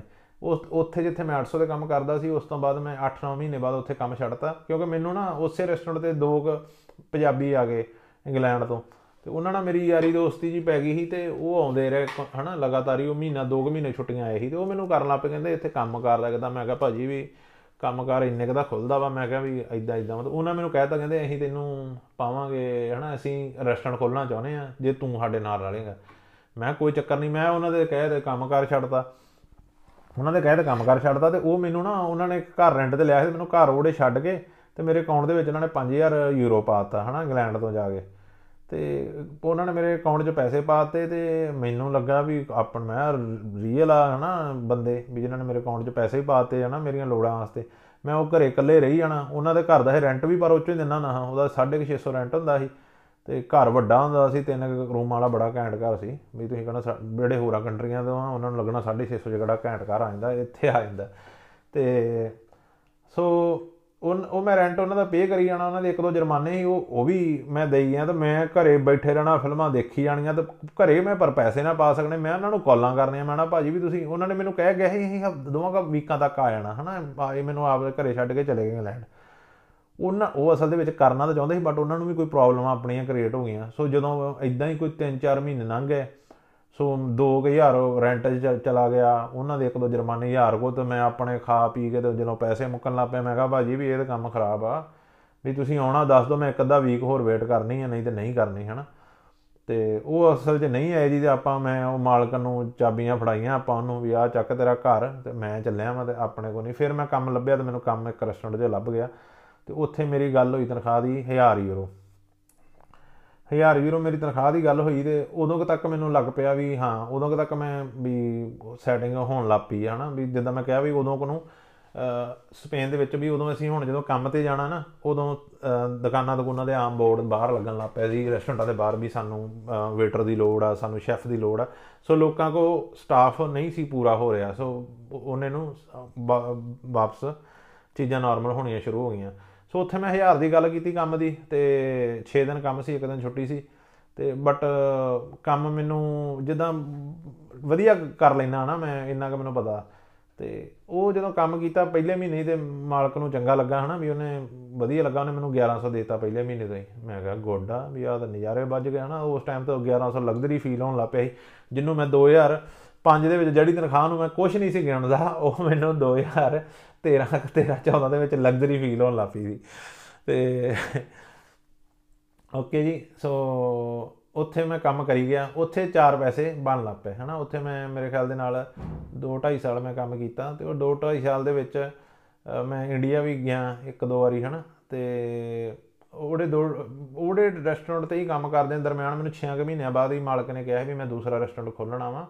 ਤੇ ਮੈਂ ਤੈਨੂੰ ਉੱਥੇ ਮੇਨ ਨਾ ਇੰਚਾਰਜ ਬਣਾਉਣਾ ਵਾ, ਤੇ ਮੈਂ ਕਿਹਾ ਠੀਕ ਆ ਨਾ ਵੀ ਉੱਥੇ ਆਪਾਂ ਕੰਮ ਉੱਥੇ ਵੀ ਵਧੀਆ ਤਰੀਕੇ ਨਾਲ ਕਰੀ ਗਏ ਫਿਰ ਉਹਨੇ ਮੈਨੂੰ ਕਿਹਾ ਵੀ ਚੱਲ ਵੀ ਤੂੰ ਇਦਾਂ ਕਰਿਆ ਕਰ, ਵੀ ਤੂੰ ਦੂਸਰੇ ਰੈਸਟੋਰੈਂਟਾਂ ਦਾ ਧਿਆਨ ਤੇ ਰੱਖ ਲਿਆ ਕਰ, ਤੂੰ ਸਾਰਿਆਂ ਦੇ ਚੱਲ ਜਾ ਕਰ। ਸੋ ਮੈਂ ਕੀ ਕਰਨਾ, ਮੈਂ ਫਿਰ ਉੱਥੇ ਕੰਮ ਕਰਨਾ ਛੱਡਤਾ, ਮੈਂ ਬਸ ਕਦੀ ਉਹੜੇ ਰੈਸਟੋਰੈਂਟ ਤੇ ਚੱਲ ਜਾਣਾ ਚੈੱਕ ਕਰਨ ਕਦੀ ਉਹੜੇ ਤੇ ਚੱਲ ਜਾਣਾ, ਤੇ ਉਹ ਮੇਰੀ ਸੈਲਰੀ ਆਪਣੇ ਆਪ ਹੀ ਹੌਲੀ ਹੌਲੀ ਵਧਾਈ ਗਿਆ। ਸੋ ਮੈਂ ਕਰਦਿਆਂ ਕਰਾਉਂਦਿਆਂ 2000 ਯੂਰੋ ਤੱਕ ਪਹੁੰਚ ਗਿਆ। ਤੇ ਇਸ ਦੇ ਦਰਮਿਆਨ ਮੈਂ ਬੜੇ ਮੁੰਡੇ, ਹਨਾ, ਜਦੋਂ ਮੇਰੇ ਹੱਥ ਵਾਗਡੋਰ ਆ ਗਈ, ਮੈਂ ਬੜੇ ਮੁੰਡੇ ਕੰਮ ਤੇ ਲਵਾਏ। ਆ ਰਾਏ ਹੁਣੇ ਸਾਰੇ ਹੀ, ਮੇਰੇ ਖਿਆਲ ਨਾਲ ਮੈਂ ਉਹਦਾ, ਐ- ਕਿਸੇ ਟਾਈਮ ਤੇ ਉਹਦਾ ਜਿਹੜਾ ਮੋਸਟ ਆਫ ਸਟਾਫ ਸੀ ਨਾ, ਉਹ ਵੀ ਮੰਨ ਲਓ ਵੀ ਜੇ ਉਹਦੇ ਰੈਸਟੋਰੈਂਟ ਤੇ 40 50 ਮੁੰਡੇ ਕੰਮ ਕਰਦੇ ਸੀ 20 ਕੁ ਜਾਣੇ ਤੇ ਇਦਾਂ ਹੀ ਨੋਨ ਹੀ ਆਪਣੇ ਕੰਮਾਂ ਦੇ ਬੁਲਾ ਬੁਲਾ ਕੇ ਲਵਾਏ। ਤੇ ਉਸ ਉਸ ਦੇ ਵਿੱਚ ਇੱਕ ਮੁੰਡਾ ਹੈਗਾ ਸੀ, ਉਹਦਾ ਉਹ ਸਾਹਬ ਉਹ ਸਾਬਾ ਨਹੀਂ, ਇੱਕ ਸਾਹਬ ਰਾਏ, ਹੋਰ ਹੈ ਇੱਕ ਮੁੰਡਾ ਸਾਹਬ ਆ, ਉਹਨੂੰ ਵੀ ਮੈਂ ਕੰਮ ਤੇ ਲਵਾਇਆ। ਤੇ ਉਹਨੂੰ ਨਾ ਜਿਵੇਂ ਉਹ ਅਜੇ 18 ਕੁ ਸਾਲ ਦਾ ਸੀ, ਨਵਾਂ ਨਵਾਂ ਇੰਡੀਆ ਤੋਂ ਆਇਆ ਸੀ ਫੈਮਿਲੀ ਵਾਲੇ ਬੇਸ ਤੇ ਪੇਪਰ ਬਣੇ ਸੀ। ਤੇ ਉਹਨੂੰ ਮੈਂ ਕੰਮ ਤੇ ਲਵਾਇਆ ਤੇ ਉਹਦਾ, ਉਹਦੀ ਇਹਨੇ 1000 ਯੂਰੋ ਤਨਖਾਹ ਕੀਤੀ ਸੀ ਮਾਲਕ ਨੇ ਤੇ ਮੈਨੂੰ ਨਾ ਉਹਨੂੰ ਕੰਮ ਵੀ ਮੁੰਡਾ ਚੰਗਾ ਕਰੇ ਤੇ ਉਹ- ਉਹਨੂੰ ਨਾ ਸਾਲ ਕੁ ਹੋ ਗਿਆ ਤੇ ਉਹਦੀ ਤਨਖਾਹ ਉਹਨੇ ਵਧਾਈ ਨਹੀਂ। ਤੇ ਮੈਂ ਵੀ ਇਹਨੂੰ ਇੱਕ ਅੱਧੀ ਵਾਰੀ ਕਹਿਤਾ ਤੇ ਉਹ ਕਵੇ ਕੋਈ ਨਾ ਕੋਈ ਨਾ ਮੈਂ ਕਰੂੰਗਾ। ਤੇ ਬਾਅਦ ਚ ਨਾ ਮੈਂ ਉਹਨੂੰ ਮੁੰਡੇ ਨੂੰ ਕਿਹਾ, ਮੈਂ ਕਿਹਾ ਤੂੰ ਇਹ- ਹੁਣ ਤੈਨੂੰ ਸਾਲ ਹੋ ਗਿਆ, ਮੈਂ ਕਿਹਾ ਉਹਨੂੰ ਸਿੱਧਾ ਆਖੀ, ਮੈਂ ਕਿਹਾ ਤੂੰ ਇਹ ਨਾ ਕਹੀਂ, ਉਹਨੂੰ ਐਗਜ਼ੈਕਟ ਵਰਡ ਮੈਂ ਕਿਹਾ ਇਹ ਨਾ ਯੂਜ਼ ਕਰੀ, ਮੇਰੀ ਤਨਖਾਹ ਵਧਾ ਦੇ। ਮੈਂ ਕਿਹਾ ਉਹਨੂੰ ਕਹੀਂ, ਮੈਨੂੰ ਹੁਣ ਸਾਲ ਹੋ ਗਿਆ ਕੰਮ ਕਰਦੇ ਨੂੰ, ਜੇ ਤੈਨੂੰ ਲੱਗਦਾ ਮੈਂ ਵਧੀਆ ਕੰਮ ਕਰਦਾ, ਮੇਰੀ ਤਨਖਾਹ ਦੂਜਿਆਂ ਦੇ ਬਰਾਬਰ ਕਰ ਦੇ। ਮੈਂ ਕਿਹਾ ਉਹਨੂੰ ਅਹਿਸਾਸ ਜਾਊਗਾ ਵੀ ਇਹ ਵੱਧ ਨਹੀਂ ਮੰਗ ਰਿਹਾ, ਇਹ ਹੱਕ ਮੰਗ ਰਿਹਾ। ਤੇ ਉਹ ਉਹਨੇ ਨਹੀਂ ਮੰਨਿਆ ਹਨਾ, ਉਹ ਕਹਿੰਦਾ ਨਹੀਂ, ਤੇ ਮੈਨੂੰ ਬੜਾ ਬੁਰਾ ਲੱਗਾ। ਤੇ ਮੈਂ ਉਹਨੂੰ ਕਿਹਾ, ਮੈਂ ਕਿਹਾ ਯਾਰ ਵੀ ਜੇ ਅੱਜ ਤੂੰ ਰੁਕ ਗਿਆ ਨਾ ਤੇ ਮੈਂ ਕਿਹਾ ਵੀ ਇਹ- ਇਹਦੀ ਆਦਤ ਬਣ ਜਾਣੀ ਆ, ਇਹਨੇ ਕਹਿਣਾ ਵੀ ਇਹ ਰੁਕ ਜਾਂਦੇ ਹਨਾ। ਮੈਂ ਕਿਹਾ ਵੀ- ਮੈਂ ਕਿਹਾ ਸਾਹਿਬ ਤੂੰ ਇਦਾਂ ਕਰ, ਮੈਂ ਕਿਹਾ ਤੂੰ ਛੱਡ ਦੇ ਕੰਮ। ਮੈਂ ਕਿਹਾ ਯਾਰ ਮੈਂ ਤੈਨੂੰ ਕੰਮ ਲੱਭ ਦੂੰ, ਹੋਰ ਕਿਤੇ ਕੋਈ ਟੈਨਸ਼ਨ ਨਾ ਲੈ। ਕੰਮ ਤੈਨੂੰ ਮੈਂ ਲੱਭ ਦੂੰਗਾ, ਪਰ ਮੈਂ ਕਿਹਾ ਤੂੰ ਕੰਮ ਨਹੀਂ ਕਰਨਾ ਹੁਣ। ਉਹ ਕਹਿੰਦਾ ਠੀਕ ਆ ਭਾਜੀ, ਮੈਂ ਵੀ ਕਹਿੰਦਾ ਇਹੋ ਹੀ ਆ, ਮੈਂ ਵੀ ਨਹੀਂ ਕਰਨਾ ਕਹਿੰਦਾ। ਉਹਨੇ ਦੇਤਾ ਕੰਮ ਤੋਂ ਜਵਾਬ। ਉਹਨੇ ਕੰਮ ਤੋਂ ਜਵਾਬ ਦੇਤਾ ਤੇ ਮੀਨਵਾਈਲ ਮੈਂ ਕੰਮ ਕਰ ਉਹਦੇ ਵਾਸਤੇ ਲੱਭਣ ਡਿਆ ਸੀ ਤੇ ਇੰਨੇ ਕੁ ਨੂੰ ਨਾ ਉਹਨੇ ਲਾਇਸੈਂਸ ਵਗੈਰਾ ਕਰ ਲਿਆ ਸੀ ਆਪਣਾ ਤੇ ਉਹ ਕਹਿੰਦਾ ਵੀ ਭਾਜੀ ਮੈਂ ਨਾ ਉਹਦੇ ਮਾਪਿਓ ਰਹਿੰਦੇ ਸੀ ਦੂਸਰੇ ਮੇਨਲੈਂਡ ਦੇ ਰਹਿੰਦੇ ਉਹ ਕਹਿੰਦੇ ਵੀ ਤੂੰ ਇੱਥੇ ਖੇਤੀ ਦੇ ਕੰਮ ਤੇ ਹੀ ਆ ਜਾ ਵੀ ਆਪਾਂ ਗੱਡੀ ਵੈਨ ਜੀ ਪਾ ਲੈਣੀ 8-9 ਜਣੇ ਕੰਮ ਤੇ ਲੈ ਜਾ ਕਰਨੇ ਆ। ਉਹਦੇ ਵੀ ਮ, ਪੈਸੇ ਮਿਲਦੇ ਆ ਅ, ਵੀ ਪਰ ਹੈਡ 4-5 ਯੂਰੋ ਵੀ 40-50 ਯੂਰੋ ਤੇ ਇਦਾਂ ਆਪਾਂ ਉੱਪਰੋਂ ਜਾਣੀ ਕਿ ਜਿਨ- ਬਣਾ ਲਿਆ ਕਰਨੇ ਆ। ਮੰਨ ਲਓ ਜੇ 4 ਯੂਰੋ ਆ 8 ਜਣੇ ਲੱਗਾ 32 ਯੂਰੋ ਹਨਾ। ਤੇ ਪਲੱਸ ਉੱਥੇ ਕੰਮ ਕਰ ਲਿਆ 50-60000 50-60 ਯੂਰੋ ਉੱਥੇ ਦਿਹਾੜੀ ਪੈ ਗਈ 90 ਯੂਰੋ ਆਪਾਂ ਬਣਾ ਲਿਆ ਕਰਨੇ। ਕਹਿੰਦਾ ਮੈਂ ਭਾਜੀ ਉੱਧਰ ਚੱਲ ਜਾਣਾ ਮੈਂ ਕਿਹਾ ਠੀਕ ਆ। ਤੇ ਬਟ ਇੰਨੇ ਟਾਈਮ ਦੇ ਵਿੱਚ ਹੀ ਨਾ ਉਹਦੇ ਉਹਨੇ ਟਿਕਟ ਕਰਾ ਲਈ ਆਪਣੀ ਵਾਪਸੀ ਦੀ ਉਹ 5-6 ਦਿਨ ਦੀ ਸੀ। ਉਹ ਜਿਹੜੇ 5-6 ਦਿਨਾਂ ਦੇ ਵਿੱਚ ਨਾ ਉਹਨੇ ਤੁਰਦੇ ਤੁਰਦੇ ਨੇ ਇੱਕ ਦੁਕਾਨ ਦੇਖੀ ਲੱਗੀ। ਰੈਸਟੋਰੈਂਟ ਬੰਦ ਹੋਇਆ ਤਾਂ ਉਹਨੇ ਸੇਲ ਤੇ ਲਾਇਆ ਸੀ। ਤੇ ਇਹ ਇਹਦਾ ਮੈਨੂੰ ਫੋਨ ਆਇਆ ਕਹਿੰਦਾ ਭਾਜੀ ਆ ਮੈਂ ਦੁਕਾਨ ਦੇਖੀ ਆ ਆਪਾਂ ਰੈਸਟੋਰੈਂਟ ਖੋਲੀਏ। ਮੈਂ ਕਿਹਾ ਤੇ ਮੈਂ ਕਿਹਾ ਵੀ ਯਾਰ ਵੀ ਅਹ, ਇਹਨੂੰ ਮੈਂ ਕਿਹਾ ਮੈਂ ਕਿਹਾ ਨਹੀਂ ਮੈਂ ਨਹੀਂ ਖੋਲਣਾ। ਮੈਂ ਕਿਹਾ ਵੀ ਮੈਂ ਤੈਨੂੰ ਹੋਰ ਬੰਦੇ ਟਕਰਾ ਦੇਣਾ ਵੀ ਤੂੰ ਉਹਨਾਂ ਦੇ ਨਾਲ ਖੋਲ ਲਾ, ਮੈਂ ਤੈਨੂੰ ਕੁੱਕ ਲੱਭ ਦਿੰਦਾ ਤੈਨੂੰ ਮੈਂ ਜਿਹੜੇ ਵੀ ਤੈਨੂੰ ਬੰਦੇ ਚਾਹੀਦੇ ਮੈਂ ਤੈਨੂੰ ਕਰ ਦਿੰਦਾ ਤੂੰ ਰੈਸਟੋਰੈਂਟ ਖੋਲ ਲਾ। ਤੇ ਇਹ ਕਹਿੰਦਾ, ਨਹੀਂ ਭਾਜੀ, ਮੈਂ ਇੱਕ ਦੋ ਮਲਵਾਏ ਵੀ ਉਹਦੀ ਗੱਲ ਜਿਹਦੀ ਨਹੀਂ ਗੱਲ ਬਣੀ, ਕਹਿੰਦਾ, ਨਹੀਂ ਭਾਜੀ ਖੋਲਣਾ ਤੇ ਤੁਹਾਡੇ ਨਾਲ ਖੋਲਣਾ ਨਹੀਂ ਤੇ ਰਹਿਣ ਦੇਣਾ, ਹਨਾ? ਤੇ ਮੈਂ ਵੀ ਨਾ ਜਿੱਦਾਂ ਹੁਣ ਗੱਲ ਇਹੋ ਹੀ ਆ ਵੀ ਕਈ ਵਾਰ ਜ਼ਿੰਦਗੀ ਜਿੱਦਾਂ ਡਿਸੀਜਨ ਲੈਣੇ ਹੁੰਦੇ, ਜਦੋਂ ਮੈਂ ਉਦੋਂ ਕੱਚਾ ਸੀ, ਮੈਂ ਉਦੋਂ ਕੰਮ ਖੋਲਿਆ ਫਿਰ ਮੈਂ ਇੱਕ ਬਹਿ ਕੇ ਸੋਚਿਆ ਮੈਂ ਕਿਹਾ ਮਨਾ ਵੀ ਹੁਣ ਮੈਨੂੰ 2000 ਯੂਰੋ ਬਣਦਾ। ਮੈਂ ਕਿਹਾ ਇਹ ਇਹ ਇਹ ਕੱਲ ਨੂੰ ਮੈਨੂੰ ਜਵਾਬ ਦੇ ਦੇ ਮਾਲਕ। ਤੇ ਮੈਂ ਕਿਹਾ ਵੀ ਮੈਨੂੰ ਤਾਂ ਫਿਰ ਕਿਤੇ ਨਾ ਕਿਤੇ ਵੇਟਰੀ ਤੇ ਮੈਂ ਮੈਂ ਥੋੜੀ ਕਿਤੇ ਜਾ ਕੇ ਕਹਿ ਸਕਦਾ ਵਾਂ ਵੀ ਹਰ ਕੋਈ ਕੰਪਨੀ ਵੀ ਏਡੀ ਨਹੀਂ ਹਨਾ ਰੈਸਟੋਰੈਂਟਾਂ ਦਾ ਮੈਨੂੰ ਕੰਮ ਆਉਂਦਾ ਵਾ ਵੀ ਹਰੇਕ ਇਦਾਂ ਦਾ ਹੈ ਵੀ ਨਹੀਂ ਵੀ ਕਿਸੇ ਦੇ 5 5 7 7 ਰੈਸਟੋਰੈਂਟ ਹੋਣ ਵੀ ਜਿਹੜਾ ਮੈਨੂੰ ਮੈਂ ਕਹਾਂ ਜੀ, ਮੈਨੂੰ ਕੰਮ ਆਉਂਦਾ, ਬੰਦੇ ਸਾਂਭਣ ਦਾ, ਮੈਨੂੰ ਆ ਅਰੇਂਜ ਕਰਨ ਦਾ ਸਾਰਾ ਕੁਝ ਤੇ ਤਾਂ ਮੈਨੂੰ ਉਹ ਕੰਮ ਦੇ ਦਿਓ। ਮੈਂ ਇਹ ਤਾਂ ਮਿਲਣਾ ਨਹੀਂ, ਮੈਂ ਮੈਨੂੰ ਜਾ ਕੇ ਤੇ ਕਰਨੀ, ਫਿਰ ਵੇਟਰੀ ਪੈਣੀ ਤੇ ਮੈਂ ਵੇਟਰੀ ਮੈਨੂੰ ਮਿਨੀਮਮ ਉਹੀ 1100 ਤੋਂ ਸਟਾਰਟ ਕਰਨੀ ਪੈਣੀ। ਮੈਂ ਕਿਹਾ ਮਨਾ ਲੈ ਸਟੈਪ ਵੇਖੀ ਜਾਊਗੀ, ਹਨਾ। ਤੇ ਅੱਛਾ ਜੀ, ਆਪਾਂ ਨੂੰ ਹਾਮੀ ਭਰਤੀ, ਹਨਾ। ਤੇ ਮਗਰੋਂ ਮਾਲਕ ਬਾਅਦ ਚ ਕਰੀ ਜਾਵੇ ਵੀ ਮੈਂ ਤੈਨੂੰ ਤੂੰ ਨਾ ਜਾ, ਮੈਂ ਤੇਰੇ ਨਾਲ ਇੱਕ ਰੈਸਟੋਰੈਂਟ ਖੋਲ ਲੈਣਾ 50% ਤੈਨੂੰ ਹਿੱਸੇਦਾਰੀ ਰੱਖ ਲੂੰ ਬਟ ਉਹ, ਹਨਾ, ਵੀ ਮੈਨੂੰ ਪਤਾ ਸੀ, ਉਹ ਤੇਜ਼ ਬੰਦਾ, ਹਨਾ। ਮੈਂ ਕਿਹਾ ਮੈਂ ਕਿਹਾ ਇਹਦਾ ਕੀ ਪਤਾ ਵੀ 6 ਮਹੀਨੇ ਮੈਨੂੰ ਲੜਕਾ ਛੱਡੇ 6 ਮਹੀਨਿਆਂ ਬਾਅਦ ਮੈਨੂੰ ਆਖਿਆ, ਯਾਰ ਤੁਰਦਾ ਹੋ, ਹਨਾ, ਵੀ ਜਦੋਂ ਮੇਰਾ ਅਲਟਰਨੇਟਿਵ ਲੱਭ ਲੇ। ਤੇ ਮੈਂ ਆਪਾਂ ਉਸੋਂ ਕੰਮ ਦਿੱਤਾ, ਛੱਡ। ਉਥੋਂ ਕੰਮ ਦਿੱਤਾ ਛੱਡ ਤੇ ਯਾਰਾ ਹੁਣ ਕੋ ਪੈਸੇ ਕੋਈ ਬਾਲੇ ਹੈ ਨਹੀਂ ਸੀ ਮੇਰੇ ਕੋਲ ਸਿਰਫ ਆਪਣੇ ਅਕਾਊਂਟ ਦੇ ਵਿੱਚ ਮੇਰੇ ਖਿਆਲ ਨਾਲ ਕੋਈ 4-5000 ਯੂਰੋ ਹੀ ਸੀ। ਤੇ ਅਹ, ਫਿਰ ਮੰਗਣੇ ਸ਼ੁਰੂ ਪੈਸੇ ਯਾਰਾਂ ਦੋਸਤਾਂ ਕੋ ਸਾਰਿਆਂ ਕੋ 2000 ਦੋ ਦੋ ਉਧਰ ਦੋ ਕੋਈ ਉੱਤੇ ਸਾਡਾ ਜਿਹੜਾ ਪਹਿਲਾ ਰੈਸਟੋਰੈਂਟ ਸੀ ਕੋਈ 80 90000 ਯੂਰੋ ਲੱਗਾ ਸੀ ਤੇ ਅਸੀਂ ਇਦਾਂ ਹੀ ਫੜ ਫੜਾ ਕੇ ਹੀ ਸਾਰੇ ਲਾਏ ਸੀ। ਤੇ ਇਸ ਟਾਈਮ ਮੇਰੇ ਖਿਆਲ ਦੇ ਨਾਲ ਨਹੀਂ ਮੈਂ ਘਰਦਿਆਂ ਨੂੰ ਕਿਹਾ ਕਿਉਂਕਿ ਮੈਂ ਘਰਦਿਆਂ ਦੀ ਬੱਸ ਹੋ ਚੁੱਕੀ ਹੈ ਨਾ ਸੱਚ ਪੁੱਛੋ ਤੇ। ਤੇ ਪੈਸੇ ਮੈਂ ਪਾਉਂਦਾ ਸੀ ਬਟ ਗੱਲ ਇਹ ਸੀ ਵੀ ਜਿਹੜੇ ਮੈਂ ਜਦੋਂ ਕੰਮ ਕਰਦਾ ਸੀ, ਮੇਰਾ ਭਰਾ ਵੀ ਕਰਦਾ ਸੀ, ਜਿੰਨੇ ਕਿ ਅਸੀਂ ਪਾ ਰਹੇ ਸੀ ਨਾ, ਉਹਨਾਂ ਕਿ ਸਾਡਾ ਵਿਆਜ ਹੀ ਬਣ ਚੁੱਕਾ ਸੀ, ਕਿਉਂਕਿ ਉਹਦੇ ਟਾਈਮ ਸਾਡੀ ਕੋਈ ਦੇਣਦਾਰੀ ਸਾਰਾ ਕੁਝ ਪਾ ਕੇ ਕੋਈ 70 80 ਲੱਖ ਤੋਂ ਉੱਪਰ ਟੱਪ ਚੁੱਕੀ ਸੀ। ਤੇ ਉਸ ਟਾਈਮ ਟੋਪੀਆਂ ਘੁੰਮਣੀਆਂ ਖਤਮ ਹੋ ਚੁੱਕੀਆਂ ਸੀ, ਉਸ ਤੇ ਇਹ ਹਿਸਾਬ ਲਾ ਲਓ ਵੀ ਜਿਹੜੇ ਜ਼ਿਆਦਾ ਵਿਆਜ ਵਿਊਜ ਵਾਲੇ ਪੈਸੇ ਹੁੰਦੇ ਸੀ, ਸਾਰੇ ਉਹ ਸਾਡੇ, ਸਾਡੀਆਂ ਤਨਖਾਹਾਂ ਨਾਲ ਸਿਰਫ ਵਿਆਜ ਹੀ ਜਾਂਦੇ ਸਾਡਾ ਮੂਲ ਉੱਥੇ ਦਾ ਉੱਥੇ ਹੀ ਖਲੋਤਾ ਸੀ। ਤੇ ਇਹਦੇ ਦਰਮਿਆਨ ਓਕੇ ਜੀ, ਅਸੀਂ ਰੈਸਟੋਰੈਂਟ ਖੋਲ ਲਿਆ ਰੈਸਟੋਰੈਂਟ ਖੋਲ ਲਿਆ ਜੇ ਰੈਸਟੋਰੈਂਟ ਖੁੱਲੇ ਨੂੰ ਥੋੜਾ ਕੁ ਟਾਈਮ ਹੀ ਹੋਇਆ। ਥੋੜਾ ਕੁ ਟਾਈਮ ਹੀ ਹੋਇਆ ਤੇ ਬਾਪੂ ਦੀ ਹੋ ਗਈ ਸਿਹਤ ਖਰਾਬ ਤੇ ਮੇਰੇ ਨਾ ਪਹਿਲਾਂ ਅੱਗੇ ਵੀ ਇਦਾਂ ਦੀ ਬੜੀ ਉਹਦੇ ਕੰਡੀਸ਼ਨ ਤੱਕ ਸਿਹਤ ਖਰਾਬ ਹੋਈ ਸੀ ਜਦੋਂ ਡਾਕਟਰਾਂ ਨੇ ਆਲਮੋਸਟ ਜਵਾਬ ਹੀ ਦਿੱਤਾ ਸੀ। ਤੇ ਬਟ ਫਿਰ ਜਿਵੇਂ ਉਹ ਫਾਈਟ ਕਰਕੇ ਰਿਕਵਰ ਕਰ ਲੈਂਦੇ ਹੁੰਦੇ ਸੀ ਨਾ ਤੇ ਇੱਕ ਹੀ ਇੱਕ ਵਾਰੀ ਮੇਰੇ ਮਾਮਾ ਜੀ ਨੇ ਕਾਲ ਕਰਤੀ ਕਿ ਨਹੀਂ ਵੀ ਜ਼ਿਆਦਾ ਕੰਮ ਖਰਾਬ ਆ ਨਾ, ਤੇ ਮੇਰੇ ਮਾਮਾ ਜੀ ਨੇ ਨਾ ਫਿਰ ਕਹਿੰਦੇ, ਉਹ ਕਹਿੰਦੇ ਤੁਸੀਂ ਦੋਵੇਂ ਨਾ ਹੋ ਇੱਕ ਜਣਾ ਆ ਜਾਓ ਅਜੇ। ਕਿਉਂਕਿ ਪਹਿਲਾਂ ਤਾਂ ਉਹਨਾਂ ਨੇ ਕਿਹਾ, ਆ ਜਾਓ ਤੇ ਬਾਅਦ ਚ ਖੋਜ ਕਿ ਦਿਨ, ਇੱਕ ਦੋ ਦਿਨਾਂ ਬਾਅਦ ਰਿਕਵਰੀ ਹੋਣੀ ਸਟਾਰਟ ਹੋ ਗਈ ਤੇ ਮੇਰੇ ਮਾਮਾ ਨੇ ਕਿਹਾ ਵੀ ਨਹੀਂ, ਚਲੋ ਰਹਿਣ ਦਿਓ ਹੁਣ ਆਉਣ ਨੂੰ, ਤੇ ਪਰ ਫਿਰ ਵੀ ਕਹਿੰਦਾ ਜੇ ਆਉਣਾ ਤੁਸੀਂ ਇੱਕ ਨੇ ਆ ਜਾਓ। ਤੇ ਮੈਂ ਜਿੱਦਾਂ ਜੇ ਰੈਸਟੋਰੈਂਟ ਨਵਾਂ ਖੋਲ੍ਹਿਆ ਸੀ, ਤੇ ਮੈਨੂੰ ਸ਼ਾਇਦ ਇਹ ਵੀ ਚੀਜ਼ ਖਿੱਚਦੀ ਸੀ ਬਿਜ਼ਨਸ ਵੀ, ਮੈਨੂੰ ਸ਼ੋਰ ਨਹੀਂ ਕਿਉਂਕਿ ਮੈਂ ਜਾਣਾ ਤਾਂ ਬਹੁਤ ਬੁਰੀ ਤਰੀਕੇ ਨਾਲ ਚਾਹੁੰਦਾ ਸੀ। ਤੇ ਪਰ ਮੇਰੇ ਮਾਮੇ ਨੇ ਕਿਹਾ ਵੀ ਉਹਨਾਂ ਨੇ ਵੀ ਜਿਵੇਂ ਕਿਹਾ ਵੀ ਤੂੰ ਕੰਮ ਖੋਲਿਆ ਵਾ, ਤੂੰ ਰਹਿਣ ਦੇ ਵੀ ਵੀ ਇਹ ਆ ਜੇ। ਤੇ ਭਰਾ ਮੇਰਾ ਚਲਾ ਗਿਆ, ਭਰਾ ਮੇਰਾ ਚਲਾ ਗਿਆ ਤੇ ਇਹ ਜਦੋਂ ਗਿਆ ਤਾਂ ਇੱਕ ਦੋ ਦਿਨ ਉਹ ਠੀਕ ਹੋਣੇ, ਹੋਈ ਗਿਆ ਹੋਈ ਗਿਆ ਤੇ ਦੋ ਫਿਰ ਇੱਕ ਦੋ ਦਿਨ ਉਹਨਾਂ ਦੀ ਅਚਾਨਕ ਹੀ ਤਬੀਅਤ ਵਿਗੜੀ ਤੇ ਉਹਨਾਂ ਦੀ ਇੱਕ, ਤੇ ਸੌਰੀ ਯਾਰ ਤੇ ਉਹਨਾਂ ਦੀ ਇੱਕਦਮ ਹੀ ਤਬੀਅਤ ਵਿਗੜੀ ਤੇ ਮੈਨੂੰ ਫੋਨ ਕੀਤਾ ਨਾ ਵੀ ਵੀ ਉਹਨਾਂ ਦੀ ਤਬੀਅਤ ਹੁਣ ਢਿੱਲੀ ਆ। ਤੇ ਮੈਂ ਫਿਰ ਸੋਚਿਆ, ਮੈਂ ਕਿਹਾ ਮੈਂ ਨਹੀਂ ਰੁਕਣਾ, ਮੈਂ ਆਉਣਾ ਹੀ ਆਉਣਾ। ਤੇ ਮੈਂ ਆਪਣੇ ਟਿਕਟ ਕਰਾ ਕੇ ਕਿਥੋਂ ਚਲਾ ਗਿਆ। ਤੇ ਉਦੋਂ ਉਹਨਾਂ ਨੂੰ ਜਲੰਧਰੋਂ ਜਵਾਬ ਦੇ ਦਿੱਤਾ ਸੀ ਤੇ ਉਹਨਾਂ ਨੂੰ, ਉਹਨਾਂ ਨੇ ਪੀਜੀਆਈ ਭੇਜਤਾ ਉਹਨਾਂ ਨੂੰ। ਤੇ ਉਹਨਾਂ ਨੇ ਕਿਹਾ ਹੀ ਸੀ ਉਦਾਂ ਵੀ ਹੁਣ ਕੁਝ ਨਹੀਂ ਹੋਣਾ, ਵੀ ਤੁਸੀਂ ਉਦਾਂ ਘਰ ਦੇ ਜਿਵੇਂ ਕਹਿੰਦੇ ਵੀ ਨਹੀਂ, ਅਸੀਂ ਹਰੇਕ ਆਪਣੀ ਵਾਰ ਲਾਵਾਂਗੇ। ਤੇ ਉਹਨਾਂ ਨੂੰ ਉਹ ਪੀਜੀਆਈ ਲੈ ਗਏ ਤੇ ਪੀਜੀਆਈ ਲੈ ਕੇ ਗਏ ਤੇ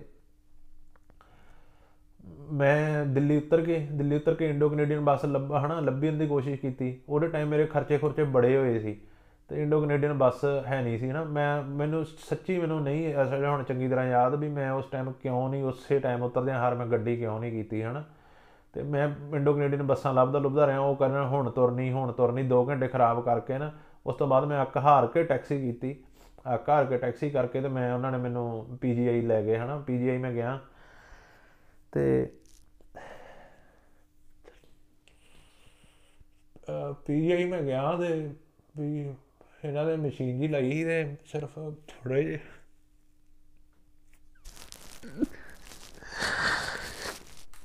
ਸੌਰੀ ਇਹਨਾਂ ਦੀ ਜਿਹੜੀ ਬਸ ਛਾਤੀ ਜੀ ਉੱਪਰ ਥੱਲੇ ਹੋਣ ਡਈ ਤੇ ਹੋਰ ਕੁਛ ਨਹੀਂ ਮੈਨੂੰ ਪਤਾ ਨਹੀਂ ਵੀ ਹਨਾ, ਮੈਂ ਉੱਥੇ ਗਿਆ ਵਾਂ ਤੇ ਘਰਦਿਆਂ ਨੇ। ਉਹਨਾਂ ਨੂੰ ਕਹਿਣ ਦਾ ਵੀ ਸਾਹਬ ਆ ਗਿਆ ਤੇ ਮੈਨੂੰ ਮੈਨੂੰ ਨਾ ਘਰਦੇ ਕਹਿੰਦੇ ਵੀ ਜਿੰਨਾ, ਜਦੋਂ ਜਿੰਨਾ ਕਿ ਮਾੜਾ ਮੋੜ ਬੋਲਦੇ ਸੀ ਪੁੱਛਦੇ ਪੁੱਛਦੇ ਸੀ, ਸਾਹਬ ਨਹੀਂ ਆ ਸਾਹਬ ਨਹੀਂ ਆਇਆ ਤਾਂ ਘਰਦੇ ਕਹਿਣ ਵੀ ਸਾਹਬ ਆ ਗਿਆ ਤੇ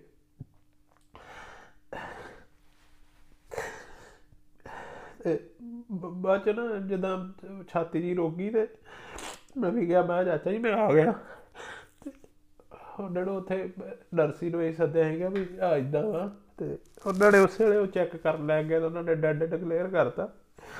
ਤੇ ਮੈਂ ਨਾ ਜਦੋਂ ਤੁਰਿਆ ਹੀ ਸੀ ਤੇ ਮੈਂ ਮੈਂ ਬੜਾ, ਮੈਨੂੰ ਪਤਾ ਹੈ ਮੇਰਾ ਬਾਪੂ ਕਰਜੇ ਤੋਂ ਦੁਖੀ ਹੈ ਤੇ ਮੈਂ ਧਾਰ ਕੇ ਆਇਆ ਸੀ ਵੀ ਮੈਂ ਚਾਹੇ ਜੋ ਮਰਜ਼ੀ ਹੋ ਜਾਏ, ਮੇਰਾ ਬਾਪੂ ਸਹੀ ਹੋ ਕੇ ਚਲ ਜਾਏ, ਮੇਰੇ ਘਰ ਦੇ ਚਾਹੇ ਬੰਨਣ, ਚਾਹੇ ਨਾ ਬੰਨਣ। ਵੀ ਮੈਂ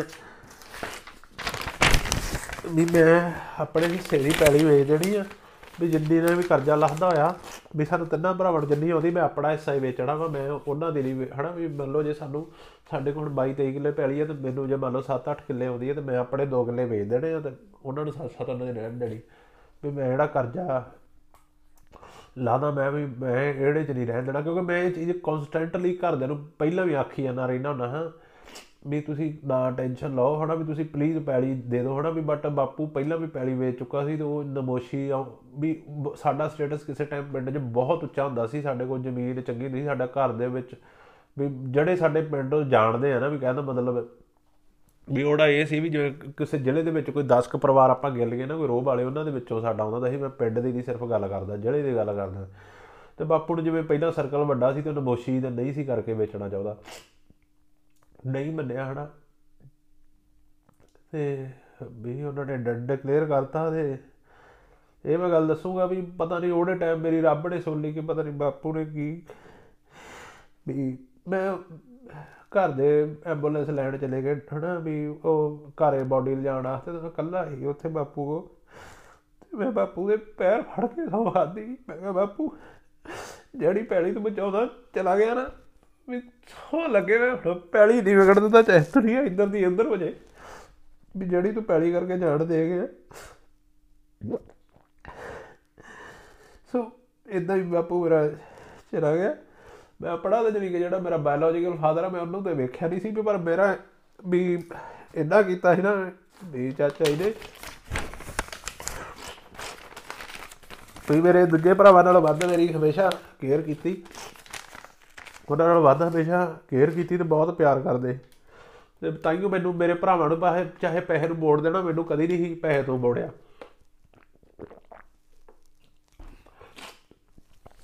ਸੋ ਕਰਕੇ ਸਾਰੇ ਆਪਣੇ ਜੋ ਵੀ ਰਸਮਾਂ ਹੁੰਦੀਆਂ, ਮੈਂ ਵਾਪਸ ਆ ਗਿਆ। ਤੇ ਮੈਂ ਫਿਰ ਕਹਿਤਾ ਸੀ, ਮੈਂ ਕਿਹਾ ਪੈਲੀ ਨਹੀਂ ਵੇਚਣੀ, ਬਾਅਦ ਦੇ ਵਿੱਚ ਮੈਂ ਜਿੱਦਣ ਇੰਡੀਆ ਜਾਣ ਡਿਆ ਸੀ ਨਾ, ਮੈਂ ਉਦੋਂ ਤੁਰਨ ਵੇਲੇ ਸਾਡੇ ਇੱਕ ਡੀਲਰ ਸੀ ਮੈਨੂੰ ਫੋਨ ਕਰਤਾ ਸੀ, ਮੈਂ ਕਿਹਾ ਵੀ ਮਿੱਤਰਾ, ਮੈਂ ਇਹਨੂੰ ਪੈਲੀ ਵੇਚਣੀ। ਮੇਰੇ ਨਾਂ ਤੇ ਪੈਲੀ ਹੈਗੀ ਸੀ ਆਲਰੇਡੀ ਚੜੀ ਸੀ। ਮੇਰੇ ਬਾਪੂ ਤੋਂ ਵੀ ਮੇਰੇ ਨਾਂ ਚੜੀ ਸੀ, ਦਾਦੇ ਦਾਦੀ ਤੋਂ ਵੀ ਚੜੀ ਸੀ ਨਾਲ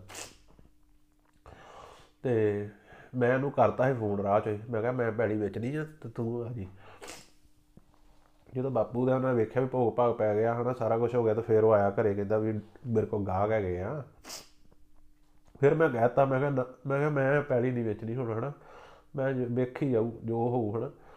ਤੇ ਉਹ ਆ ਗਿਆ ਮੈਂ ਵਾਪਸ, ਤੇ ਫਿਰ ਰੱਬ ਸਬੱਬੀ ਇਦਾਂ ਦੀ ਬਾਹ ਫੜੀ, ਹਨਾ। ਮਿਹਨਤ ਵੀ ਕੀਤੀ ਆ ਕੇ ਰੈਸਟੋਰੈਂਟ ਤੇ।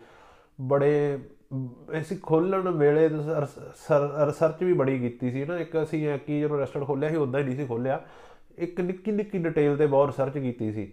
ਵੀ ਸਾਰੇ ਰੈਸਟੋਰੈਂਟਾਂ 'ਚ ਰੋਟੀ ਖਾਧੀ, ਸਾਰੇ ਦੇ ਮੀਨੂ ਪੜੇ ਕਿਹੜੇ ਚੀਜ਼ 'ਚ, ਕਿਹੜੇ ਰੈਸਟੋਰੈਂਟ 'ਚ ਕਿਹੜੀ ਕਮੀ ਆ, ਕਿਹੜੀ ਵਿੱਚ ਚੰਗੀ ਚੀਜ਼ ਆ, ਉਹ ਸਾਰੀਆਂ ਅਸੀਂ ਗਣ ਕਢਾ ਕੇ ਅਸੀਂ ਇੱਕ ਆਪਣੇ ਉਹ ਇੰਪਲੀਮੈਂਟ ਕਰਨ ਦੀ ਕੋਸ਼ਿਸ਼ ਕੀਤੀ ਸੀ ਤੇ ਫਿਰ ਸਾਨੂੰ ਕੰਮ ਤੇ ਆਉਂਦਾ ਹੀ ਸੀ, ਹਨਾ। ਤੇ ਆਪ- ਆਪ ਘੜ ਗੱਲ ਇਹ ਸੀ ਵੀ ਗਾਹ ਖੁਸ਼ ਜਾਣਾ ਚਾਹੀਦਾ। ਸੋ ਉਹ ਇਦਾਂ ਦੀ ਆਹ ਫੜੀ ਸਾਡੀ ਰੱਬ ਨੇ ਸਾਨੂੰ ਵਧੀਆ ਪੈਸੇ ਬਚਣੇ ਸ਼ੁਰੂ ਹੋ ਗਏ, ਹਨਾ। ਫਿਰ ਮੈਂ ਪੈਸੇ ਪਾਉਣੇ ਸ਼ੁਰੂ ਕਰਤੇ, ਹਨਾ, ਘਰੇ, ਹਾਂ। ਤੇ ਫਿਰ ਮੈਂ ਵਾਰੋ ਵਾਰੀ ਜੋ ਸੀ ਨਾ ਸਾਰਾ A to Z ਨਿਬੇੜਿਆ। ਵੀ ਜੋ ਵੀ ਕੋਈ ਕਿਸੇ ਦਾ ਆੜਤੀ ਦਾ ਸੀ, ਸਾਡੀ ਆੜਤੀ ਜਦੋਂ ਡੈਥ ਹੋ ਗਈ ਸੀ ਮੇਰੇ ਡੈਡੀ ਦੀ, ਤੇ ਮੈਨੂੰ ਇੱਥੋਂ ਤੱਕ ਮੈਨੂੰ ਕਿਸੇ ਨੋਨ ਬੰਦੇ ਨੇ ਵਿਚਲੇ ਨੇ ਦੱਸਿਆ, ਉਹ ਇਸ- ਇੱਥੇ ਕਿਸੇ ਨੇ ਵੀ ਤੁਹਾਡੀ ਆੜਤੀ ਆ। ਪੈੜੀ ਢੱਪਣ ਨੂੰ ਫਿਰਨ ਡਿਆ, ਕਿਉਂਕਿ ਉਹਨੇ ਬਾਪੂ ਕੋਲੋਂ ਉਸ ਟਾਈਮ ਸਾਈਨ ਇਦਾਂ ਦੇ ਕਰਵਾਏ ਸੀ। ਤੇ ਮੈਨੂੰ ਪਤਾ ਲੱਗਾ ਕਹਿੰਦੇ ਵੀ ਉਹ ਐਦਾਂ ਵਾ, ਉਹਨਾਂ ਕੋਲ ਆਹ ਪੇਪਰ ਪਏ ਆ ਤੇ ਉਹ ਤੁਸੀਂ ਬਾਹਰ ਆ ਤੇ ਮੈਂ ਕਿਹਾ ਕੋਈ ਨਾ, ਮੈਂ ਕਿਹਾ ਵੀ ਉਹਨੂੰ ਆਹ ਇੰਨੀ ਤਰੀਕ ਨੂੰ ਹੈਗਾ ਆਪਣੇ ਪੈਸੇ ਚੱਕੇ ਤੇ ਤੁਰਦਾ ਹੋਵੇ ਹਨਾ। ਤੇ ਮੈਂ ਦੇਖਿਆ ਤੇ ਗ- ਗੱਲ ਇਹ ਆ ਵੀ ਕਿਸੇ ਟਾਈਮ ਮੈਨੂੰ ਪਤਾ ਹੈ ਵੀ ਵੀ ਥੱਲੇ ਲੱਗੇ ਹੋਣ ਕਰਕੇ ਪਿੰਡ 'ਚ ਪਤਾ ਵੀ ਹੁੰਦਾ ਹੈ ਥੱਲੇ ਲੱਗੇ ਆ, ਤੇ ਕੋਈ ਪੈਸੇ ਨਹੀਂ ਸੀ ਦਿੰਦਾ ਹੁੰਦਾ ਛੇਤੀ ਹਨਾ। ਹਾਂ, ਠੀਕ ਆ, ਉਹ ਵੀ ਠੀਕ ਆ ਨਾ, ਕੌਣ ਪੈਸੇ ਉੱਥੇ ਹੀ ਦਿੰਦਾ ਜਿੱਥੇ ਨੂੰ ਪਤਾ ਮੇਰੇ ਮੋੜ ਆਉਣੇ ਹਨਾ। ਤੇ ਇੱਥੇ ਪਤਾ ਹੀ ਨਹੀਂ ਸੀ ਵੀ ਹੁਣ ਕਦੋਂ ਮੁੜਨੇ ਆ। ਤੇ ਸੋ ਮੈਂ ਉਹ ਸਾਰੇ ਹਾਲਾਤ ਵੇਖੇ ਆ, ਹਨਾ। ਮੈਨੂੰ ਇੱਕ ਵਾਰੀ ਹੁਣ ਘਰ ਦੇ ਦੱਸਦੇ ਹੁੰਦੇ, ਕਹਿੰਦੇ ਵੀ ਇੱਕ ਵਾਰੀ ਤੇਰੇ ਡੈਡੀ ਨੂੰ ਖੂਨ ਦੀਆਂ ਉਲਟੀਆਂ ਆਈਆਂ ਨਾ ਚਾਚਾ ਜੀ ਨੂੰ, ਤੇ ਅਸੀਂ ਕਿਹਾ ਵੀ ਆਪਾਂ ਹਸਪਤਾਲ ਚੱਲੀਏ, ਵੀ ਆਪਾਂ ਦਿਖਾ ਲਿਆਈਏ, ਹਨਾ। ਤੇ ਚਾਚਾ ਜੀ ਕਹਿੰਦੇ ਵੀ ਪੈਸੇ ਕਿੱਥੋਂ ਲੈ ਕੇ ਆਉਣੇ, ਹਨਾ। ਅਸੀਂ ਇੰਨੀ ਜ਼ਮੀਨ ਦੇ ਮਾਲਕ ਹੋਣ ਕਰਕੇ, ਸਾਰਾ ਹੋਣ ਕਰਕੇ ਇੱਥੋਂ ਤੱਕ ਹਾਲਾਤ ਹੋ ਗਏ ਸੀ, ਵੀ ਪੈਸੇ ਨਹੀਂ ਸੀ, ਹਨਾ। ਆੜਤੀ ਆ ਵੀ ਉਹ ਕੋ 10 15000 ਵੀ ਲੈਣ ਜਾਣਾ ਤਾਂ ਨਖਰੇ ਕਰਨੇ ਉਹਨੇ, ਹਨਾ। ਕਿਉਂਕਿ ਕਰਜ਼ਾ ਵ- ਵਧਿਆ ਸੀ। ਸੋ ਇਦਾਂ ਹੀ ਫਿਰ ਮੈਂ ਹੌਲੀ ਹੌਲੀ ਆਪਣੇ ਅਹ, ਅਹ, ਪੈਸੇ ਲਾਏ ਤੇ ਫਿਰ ਅਹ, ਫਿਰ ਮੈਂ ਬਾਪੂ ਚਲਾ ਗਿਆ ਫਿਰ ਮੈਂ ਇੱਕ ਰੈਸਟੋਰੈਂਟ ਤੋਂ ਦੋ ਹੋਇਆ ਦੋ ਕੀਤੇ ਹਨਾ? ਉਹ ਵੀ ਵਧੀਆ ਵੀ ਬੋਲ ਬਾਣੀ ਕਰਕੇ ਹੀ ਹੋ ਗਏ ਹਨਾ? ਬੋਲ ਬਾਣੀ ਕਰਕੇ ਇਹ ਵੀ ਮੁੰਡੇ ਮੇਰੇ ਨੂੰ ਟੀਮ ਵਧੀਆ ਮਿਲੀ ਗਈ। ਮੁੰਡਿਆਂ ਨੂੰ ਸਮਝਾਇਆ ਯਾਰ ਆਪਾਂ ਮਿਹਨਤ ਕਰਨੀ ਹਨਾ? ਤੇ ਮੁੰਡਿਆਂ ਨੇ ਗੱਲ ਅੰਡਰਸਟੈਂਡ ਕੀਤੀ ਮੈਂ ਪੈਸੇ ਮੈਂ ਤੁਹਾਨੂੰ ਉਹਨਾਂ ਨੂੰ ਮੈਂ ਜਿੰਨਾ ਪੂਰੇ ਸਪੇਨ ਦੇ ਵਿੱਚ ਇੰਡੀਅਨ ਰੈਸਟੋਰੈਂਟਾਂ ਦੀ ਕਿਤੇ ਇੰਨੀ ਤਨਖਾਹ ਨਹੀਂ ਮਿਲਦੀ ਹੋਣੀ, ਜਿਹੜੀ ਮੈਂ ਇੱਥੇ ਦਿੱਤੀ ਹੈ ਨਾ ਮੈਂ ਨਹੀਂ ਦਿੱਤੀ, ਅਸਲ 'ਚ ਇਹ ਗੱਲ ਵੀ ਉਹ ਕਮਾਉਂਦੇ ਸੀ ਤੇ ਮੈਂ ਵਿੱਚ ਜਰੀਆ ਸੀ ਉਹਨਾਂ ਨੂੰ ਦਿੰਦਾ ਬਟ ਇਹ ਮੈਂ ਦਾਅਵੇ ਨਾਲ ਕਹਿੰਦਾ, ਸਾਰੇ ਸਪੇਨ ਦੇ ਵਿੱਚ, ਸਾਰੇ ਸਪੇਨ ਦੇ ਵਿੱਚ ਕੋਈ ਇੰਡੀਅਨ ਰੈਸਟੋਰੈਂਟ ਤੇ ਜਿਹੋ ਜਿਹੀਆਂ ਕਹਿੰਦਾ ਮੈਂ ਤਨਖਾਹਾਂ ਅਸੀਂ ਦਿੱਤੀਆਂ, ਜਿਹੋ ਜਿਹੀਆਂ ਫੈਸਿਲਿਟੀਆਂ ਅਸੀਂ ਦਿੱਤੀਆਂ ਡੇ ਆਫ ਦਿੱਤੇ ਪੇਡ ਪੇਡ ਹੌਲੀਡੇਜ਼ ਦਿੱਤੇ ਸਾਲ ਦੇ, ਹਨਾ, ਸਾਰਾ ਕੁਝ ਦਿੱਤਾ ਤੇ ਮੁੰਡਿਆਂ ਨੇ ਵੀ ਜ਼ੋਰ ਮਾਰਿਆ ਤੇ ਅਸੀਂ ਗਾਂ ਤੋਂ ਗਾਂ ਗਰੋ ਕਰੀ ਗਏ, ਦੋ ਹੋਏ, ਦੋ ਤੋਂ ਤਿੰਨ, ਚਾਰ, ਪੰਜ, ਹਨਾ। ਰੈਸਟੋਰੈਂਟ ਹੋਏ। ਸੋ ਜਿਹੜੇ ਦਰਮਿਆਨ ਮੈਂ ਆਪਣੇ ਮਾਤਾ ਨੂੰ, ਮੰਮੀ, ਆਪਦੀ ਨੂੰ ਵੀ, ਹਨਾ, ਮੈਂ ਇੱਥੇ ਸੱਦਣਾ ਚਾਹੁੰਦਾ ਸੀ। ਸਾਡੇ ਜਦੋਂ ਪੱਕਾ ਵੀ ਹੋ ਗਿਆ, ਮੈਂ ਸੱਦਣਾ ਚਾਹੁੰਦਾ ਪਰ ਸਾਡੇ ਸਪੇਨ ਦਾ ਜਿਹੜਾ ਪੇਰੈਂਟਸ ਵੀਜ਼ਾ ਬਹੁਤ ਟਫ ਆ, ਹਨਾ। ਮੁੰਡੇ ਹਮੇਸ਼ਾ ਹੀ ਅਕਸਰ ਹੀ ਆਪਣੇ ਮਾਪਿਓ ਨੂੰ ਹਾਲੈਂਡ ਟੂਰਿਸਟ ਵੀਜ਼ੇ ਸੱਦ ਕੇ ਫਿਰ ਇੱਧਰ ਲੈ ਕੇ ਆਉਂਦੇ ਆ। ਇਹ ਜਿਹੜਾ ਕੰਮ ਆ। ਤੇ ਹੁਣ ਚਲੋ, ਨਵੇਂ ਕਰਾ ਬਣੇ, ਹੁਣ ਸੱਦ ਸਕਦੇ ਆ। ਫਿਰ ਬਟ ਮੈਂ ਕਿਹਾ ਵੀ ਚਲੋ, ਮੈਂ ਆਪਣੀ ਮੰਮੀ ਨੂੰ ਘਮਾਉਣਾ ਵਾ, ਹਨਾ, ਵੀ ਬਾਪੂ ਤੇ ਨਹੀਂ ਰਿਹਾ। ਫਿਰ ਮੈਂ ਉਹਨਾਂ ਨੂੰ ਇਦਾਂ ਹੀ ਸਰਬੀਆ ਲੈ ਗਿਆ ਮੇਰੇ ਨਾਲ ਮਾਮੀ ਉਹ, ਫਿਰ ਮੈਂ ਆਸਟ੍ਰੇਲੀਆ ਹਨਾ ਇਦਾਂ ਉਹਨਾਂ ਨੂੰ ਘਮਾਇਆ। ਮੈਂ ਹੁਣ ਆ ਕਰੋਨਾ ਆ ਗਿਆ, ਮੈਂ ਤਾਂ ਹੋਰ ਵੀ ਬਥੇਰੇ ਮੁਲਕਾਂ ਸੋਚਿਆ ਮੈਂ ਕਿਹਾ ਹੁਣ ਅਗਾਂ ਇੰਗਲੈਂਡ ਘਮਾ ਕੇ ਲਿਆਉਂਗਾ, ਫਿਰ ਇੱਧਰ ਜਾਊਂਗਾ। ਸੋ ਇਹ ਮੇਰੀ ਇਦਾਂ ਦੀ ਜਰਨੀ ਆ ਤੇ ਹੁਣ ਅੱਜ 2021 ਚ ਆਪਾਂ ਬੈਠੇ ਆ ਤੇ ਠੀਕ ਆ ਵੀ ਕਰੋਨਾ ਕਰਕੇ ਕੰਮ ਕਰ ਹਿੱਟ ਹੋਏ ਹਨਾ, ਵੀ ਕਮਾਈ ਰੋਗੀ। ਤੇ ਬਟ ਫਿਰ ਵੀ ਥੈਂਕਸ ਹਨਾ ਵੀ ਸਾਡੀ ਇੰਨੀ ਕੁ ਰੈਪੂਟੇਸ਼ਨ ਹੈਗੀ, ਸਾਡੇ ਖਰਚੇ ਨਿਕਲ ਜਾਏ, ਅਸੀਂ ਲਾਸ ਦੇ ਵਿੱਚ ਨਹੀਂ ਗਏ। ਵੀ ਸਾਡਾ, ਵੀ ਮੰਨ ਲਓ ਜੇ ਸਾਡੇ ਦੋ ਰੈਸਟੋਰੈਂਟ ਲਾਸ ਦੇ ਵਿੱਚ ਆ ਤੇ ਦੋ ਪ੍ਰੋਫਿਟ ਦੇ ਵਿੱਚ ਆ, ਸੋ ਉਹਨਾਂ ਦਾ ਪ੍ਰੋਫਿਟ ਇੱਧਰ ਪਈ ਗਿਆ, ਸੋ ਆਪਣਾ ਖਰਚਾ ਚੱਲੀ ਗਿਆ। ਸੋ ਇਹਦੇ ਚੱਲਦੇ ਬਸ ਇਦਾਂ ਦੀ ਸਟੋਰੀ ਆ ਤੇ ਇਹਦਾ ਮੋਰਲ ਇਹੋ ਹੀ ਆ।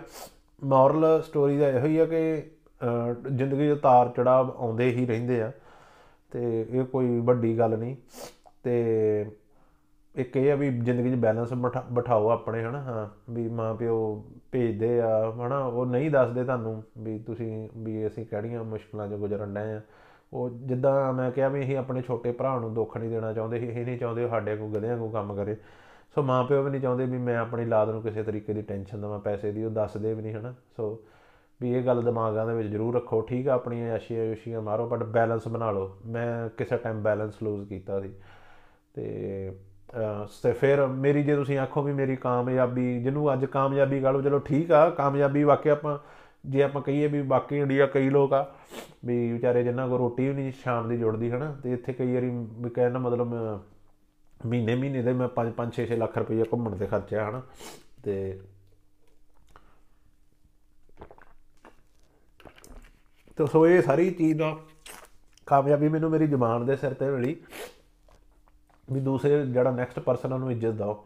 ਇੱਜ਼ਤ ਨਾਲ ਗੱਲ ਕਰੋ। ਹਉਮੈ ਨਾ ਇੱਕ ਇੱਕ ਹੁੰਦੀ ਆ, ਜਿਵੇਂ ਮੈਂ ਕਈ ਵੀਡੀਓਜ਼ ਮੇਰੇ ਥੱਲੇ ਕਮੈਂਟ ਕਰ ਦਿੰਦੇ, ਭਾਜੀ, ਅਸੀਂ ਤੇ ਸਾਰੀ ਉਮਰ ਨਹੀਂ ਜਾ ਸਕਦੇ। ਸੋ ਉਹ ਉਹ ਹੋ ਜਾਂਦੀ ਆ, ਉਹ 네ਗੇਟਿਵਿਟੀ ਹੋ ਜਾਂਦੀ ਆ। ਇਹ ਤਿੰਨ ਚੀਜ਼ਾਂ ਹੁੰਦੀਆਂ ਨਾ, ਇੱਕ 네ਗੇਟਿਵਿਟੀ ਇੱਕ ਹੁੰਦੀ ਆ ਨਿਮਰਤਾ, ਇੱਕ ਹੁੰਦਾ ਅਹੰਕਾਰ। ਇਹ ਤਿੰਨ ਚੀਜ਼ਾਂ ਵਾ ਤੇ ਇਹਨਾਂ ਤਿੰਨਾਂ ਦੇ ਵਿੱਚ ਬੜਾ ਥੋੜਾ ਜਿਹਾ ਡਿਫਰੈਂਸ ਹੀ ਆ ਨਾ। ਇੱਕ ਕਹਿ ਦੇਣਾ ਵੀ ਵੀ ਭਾਜੀ ਮੈਂ ਤਾਂ ਕਦੀ ਨਹੀਂ ਵੇਖ ਸਕਦਾ, ਹਨਾ ਇਹੜਾ ਮੁਲਕ, ਉਹ ਨੈਗੇਟਿਵਿਟੀ ਜਾਂ ਇੱਕ ਤਰੀਕਾ ਹੈਗਾ ਕਹਿਣ ਦਾ ਕਿ ਭਾਜੀ ਫਿਲਹਾਲ ਤਾਂ ਨਹੀਂ ਪੋਸੀਬਲ ਜੇ ਜ਼ਿੰਦਗੀ 'ਚ ਪੋਸੀਬਲ ਹੋਇਆ ਤਾਂ ਕਦੀ ਵੇਖਾਂਗਾ। ਉਹ ਨਿਮਰਤਾ ਜੀ ਆ ਜਾਂਦੀ ਨਾ ਵੀ ਬੰਦਾ ਚੀਜ਼ਾਂ ਨੂੰ ਰੈਕੋਗਨਾਈਜ਼ ਕਰਦਾ ਤੇ ਇੱਕ ਹੋ ਜਾਂਦੀ ਵੀ ਮੈਂ ਤਾਂ ਹਨਾ, ਵੀ ਉਹਦੇ ਤਰੀਕੇ ਨਾਲ ਕਹਿਣਾ ਵੀ ਮੈਂ ਤਾਂ ਆਪ ਆਉਂਗਾ ਜਾਂ ਕੁਛ, ਹਨਾ ਇੱਕ ਕੌਨਫੀਡੈਂਸ ਇਹ ਕੌਨਫੀਡੈਂਸ ਦੇ ਦਾਇਰੇ 'ਚ ਵੀ ਆਉਂਦਾ ਬਟ ਇਸ ਤੋਂ, ਇਹ ਕੌਨਫੀਡੈਂਸ ਤੇ ਐਰੋਗੈਂਸ ਦੇ ਵਿੱਚ ਥੋੜਾ ਜਿਹਾ ਫ਼ਰਕ ਆ। ਸੋ ਮੈਂ ਕਦੀ ਹਮੇਸ਼ਾ ਹੀ ਉਹਦੀ ਲਾਈਨ ਤੇ ਵਾਕ ਕਰਨ ਦੀ ਕੋਸ਼ਿਸ਼ ਕੀਤੀ ਆ ਕਿ 네ਗੇਟਿਵਿਟੀ ਦੇ ਵਿੱਚ ਵੀ ਨਾ ਜਾਵਾਂ ਤੇ ਐਰੋਗੈਂਸ ਦੇ ਵਿੱਚ ਵੀ ਨਾ ਜਾਵਾਂ ਸੋ ਇੱਕ ਪੋਜ਼ਿਟਿਵ ਵੇ ਨਾਲ ਗਾਂ ਤੁਰਿਆ ਜਾਵਾਂ ਤੇ ਹਰੇਕ ਸੱਜੇ ਖੱਬੇ ਇੱਜ਼ਤ ਦਵਾਂ ਨੂੰ। ਜਦੋਂ ਕੋਈ ਹੁਣ ਪ੍ਰੋਬਲਮ ਕੰਮ ਤੇ ਆਉਂਦੀ ਆ, ਮੁੰਡਿਆਂ ਨੂੰ ਆਪਾਂ ਖੁਦ ਉਹਨਾਂ ਨੂੰ ਸਮਝਾਉਣ ਦੀ ਕੋਸ਼ਿਸ਼ ਕਰੀਦੀ ਆ ਵੀ ਆਹ ਚੀਜ਼ ਆ, ਹਨਾ, ਬਜਾਏ ਕੋਈ ਉਹਨਾਂ ਦੇ ਸ਼ਾਊਟ ਕਰਨ ਦੇ ਜਾਂ ਇਦਾਂ ਹਨਾ, ਵੀ ਕੰਮ ਦੇ ਦਰਮਿਆਨ, ਹਾਂ, ਕੰਮ ਫਸਦਾ ਤੁਸੀਂ ਕਰੀਦਾ ਵੀ ਆ ਨਾ, ਉਹ ਤਾਂ ਨਾਰਮਲ ਚੀਜ਼ਾਂ, ਓਏ ਕੱਢ ਮਰ ਗਏ ਆ ਯਾਰ, ਹਨਾ, ਵੀ ਜਾਂ ਗਾਲ ਗਾਲ ਵੀ ਕੱਢ ਦੇਦੀ ਬਟ ਉਹਨਾਂ ਨੂੰ ਪਤਾ ਵੀ ਇਹ ਪਾਰਟ ਆਫ ਵਰਕ ਆ, ਵੀ ਇਹ ਮੰਨਦੇ ਅੰਦਰੋਂ ਨਹੀਂ। ਬਟ ਉਦਾਂ ਜਦੋਂ ਵਿਹਲੇ ਟਾਈਮ ਹੋਈਦਾ ਤੇ ਉਹਨਾਂ ਨੂੰ ਹਨਾ, ਆਪਾਂ ਦੱਸ ਦੇਈਦੀ ਆ ਆਪਣੀ ਪ੍ਰੋਬਲਮ ਆ, ਇੱਥੇ ਪ੍ਰੋਬਲਮ ਆਉਣ ਦੀ ਆ, ਯਾਰ, ਆਪਾਂ ਕਰਨੀ ਆ, ਹਨਾ। ਤੇ ਉਹ ਸਮਝਦੇ ਆ ਸਾਰੇ ਇਦਾਂ ਹੀ, ਹਾਂ। ਸੋ ਇਹੋ ਹੀ ਮੇਰੀ ਜਰਨੀ ਆ ਜੀ, ਇਹਦੇ ਦਰਮਿਆਨ ਹੁਣ ਮੈਂ ਸਾਰਾ ਕੁਝ ਦੱਸਿਆ ਨਹੀਂ ਨਾ, ਹੋ ਹੀ ਨਹੀਂ ਸਕਦਾ, ਹੁਣ ਮੈਂ ਕਿੱਥੇ ਕਿੱਥੇ ਗਿਆ, ਹਨਾ, ਬਹੁਤ ਕੁਝ ਆ ਇਹਦੇ ਵਿੱਚ ਜਿਹੜਾ ਛੁੱਟ ਗਿਆ ਹੋਊਗਾ।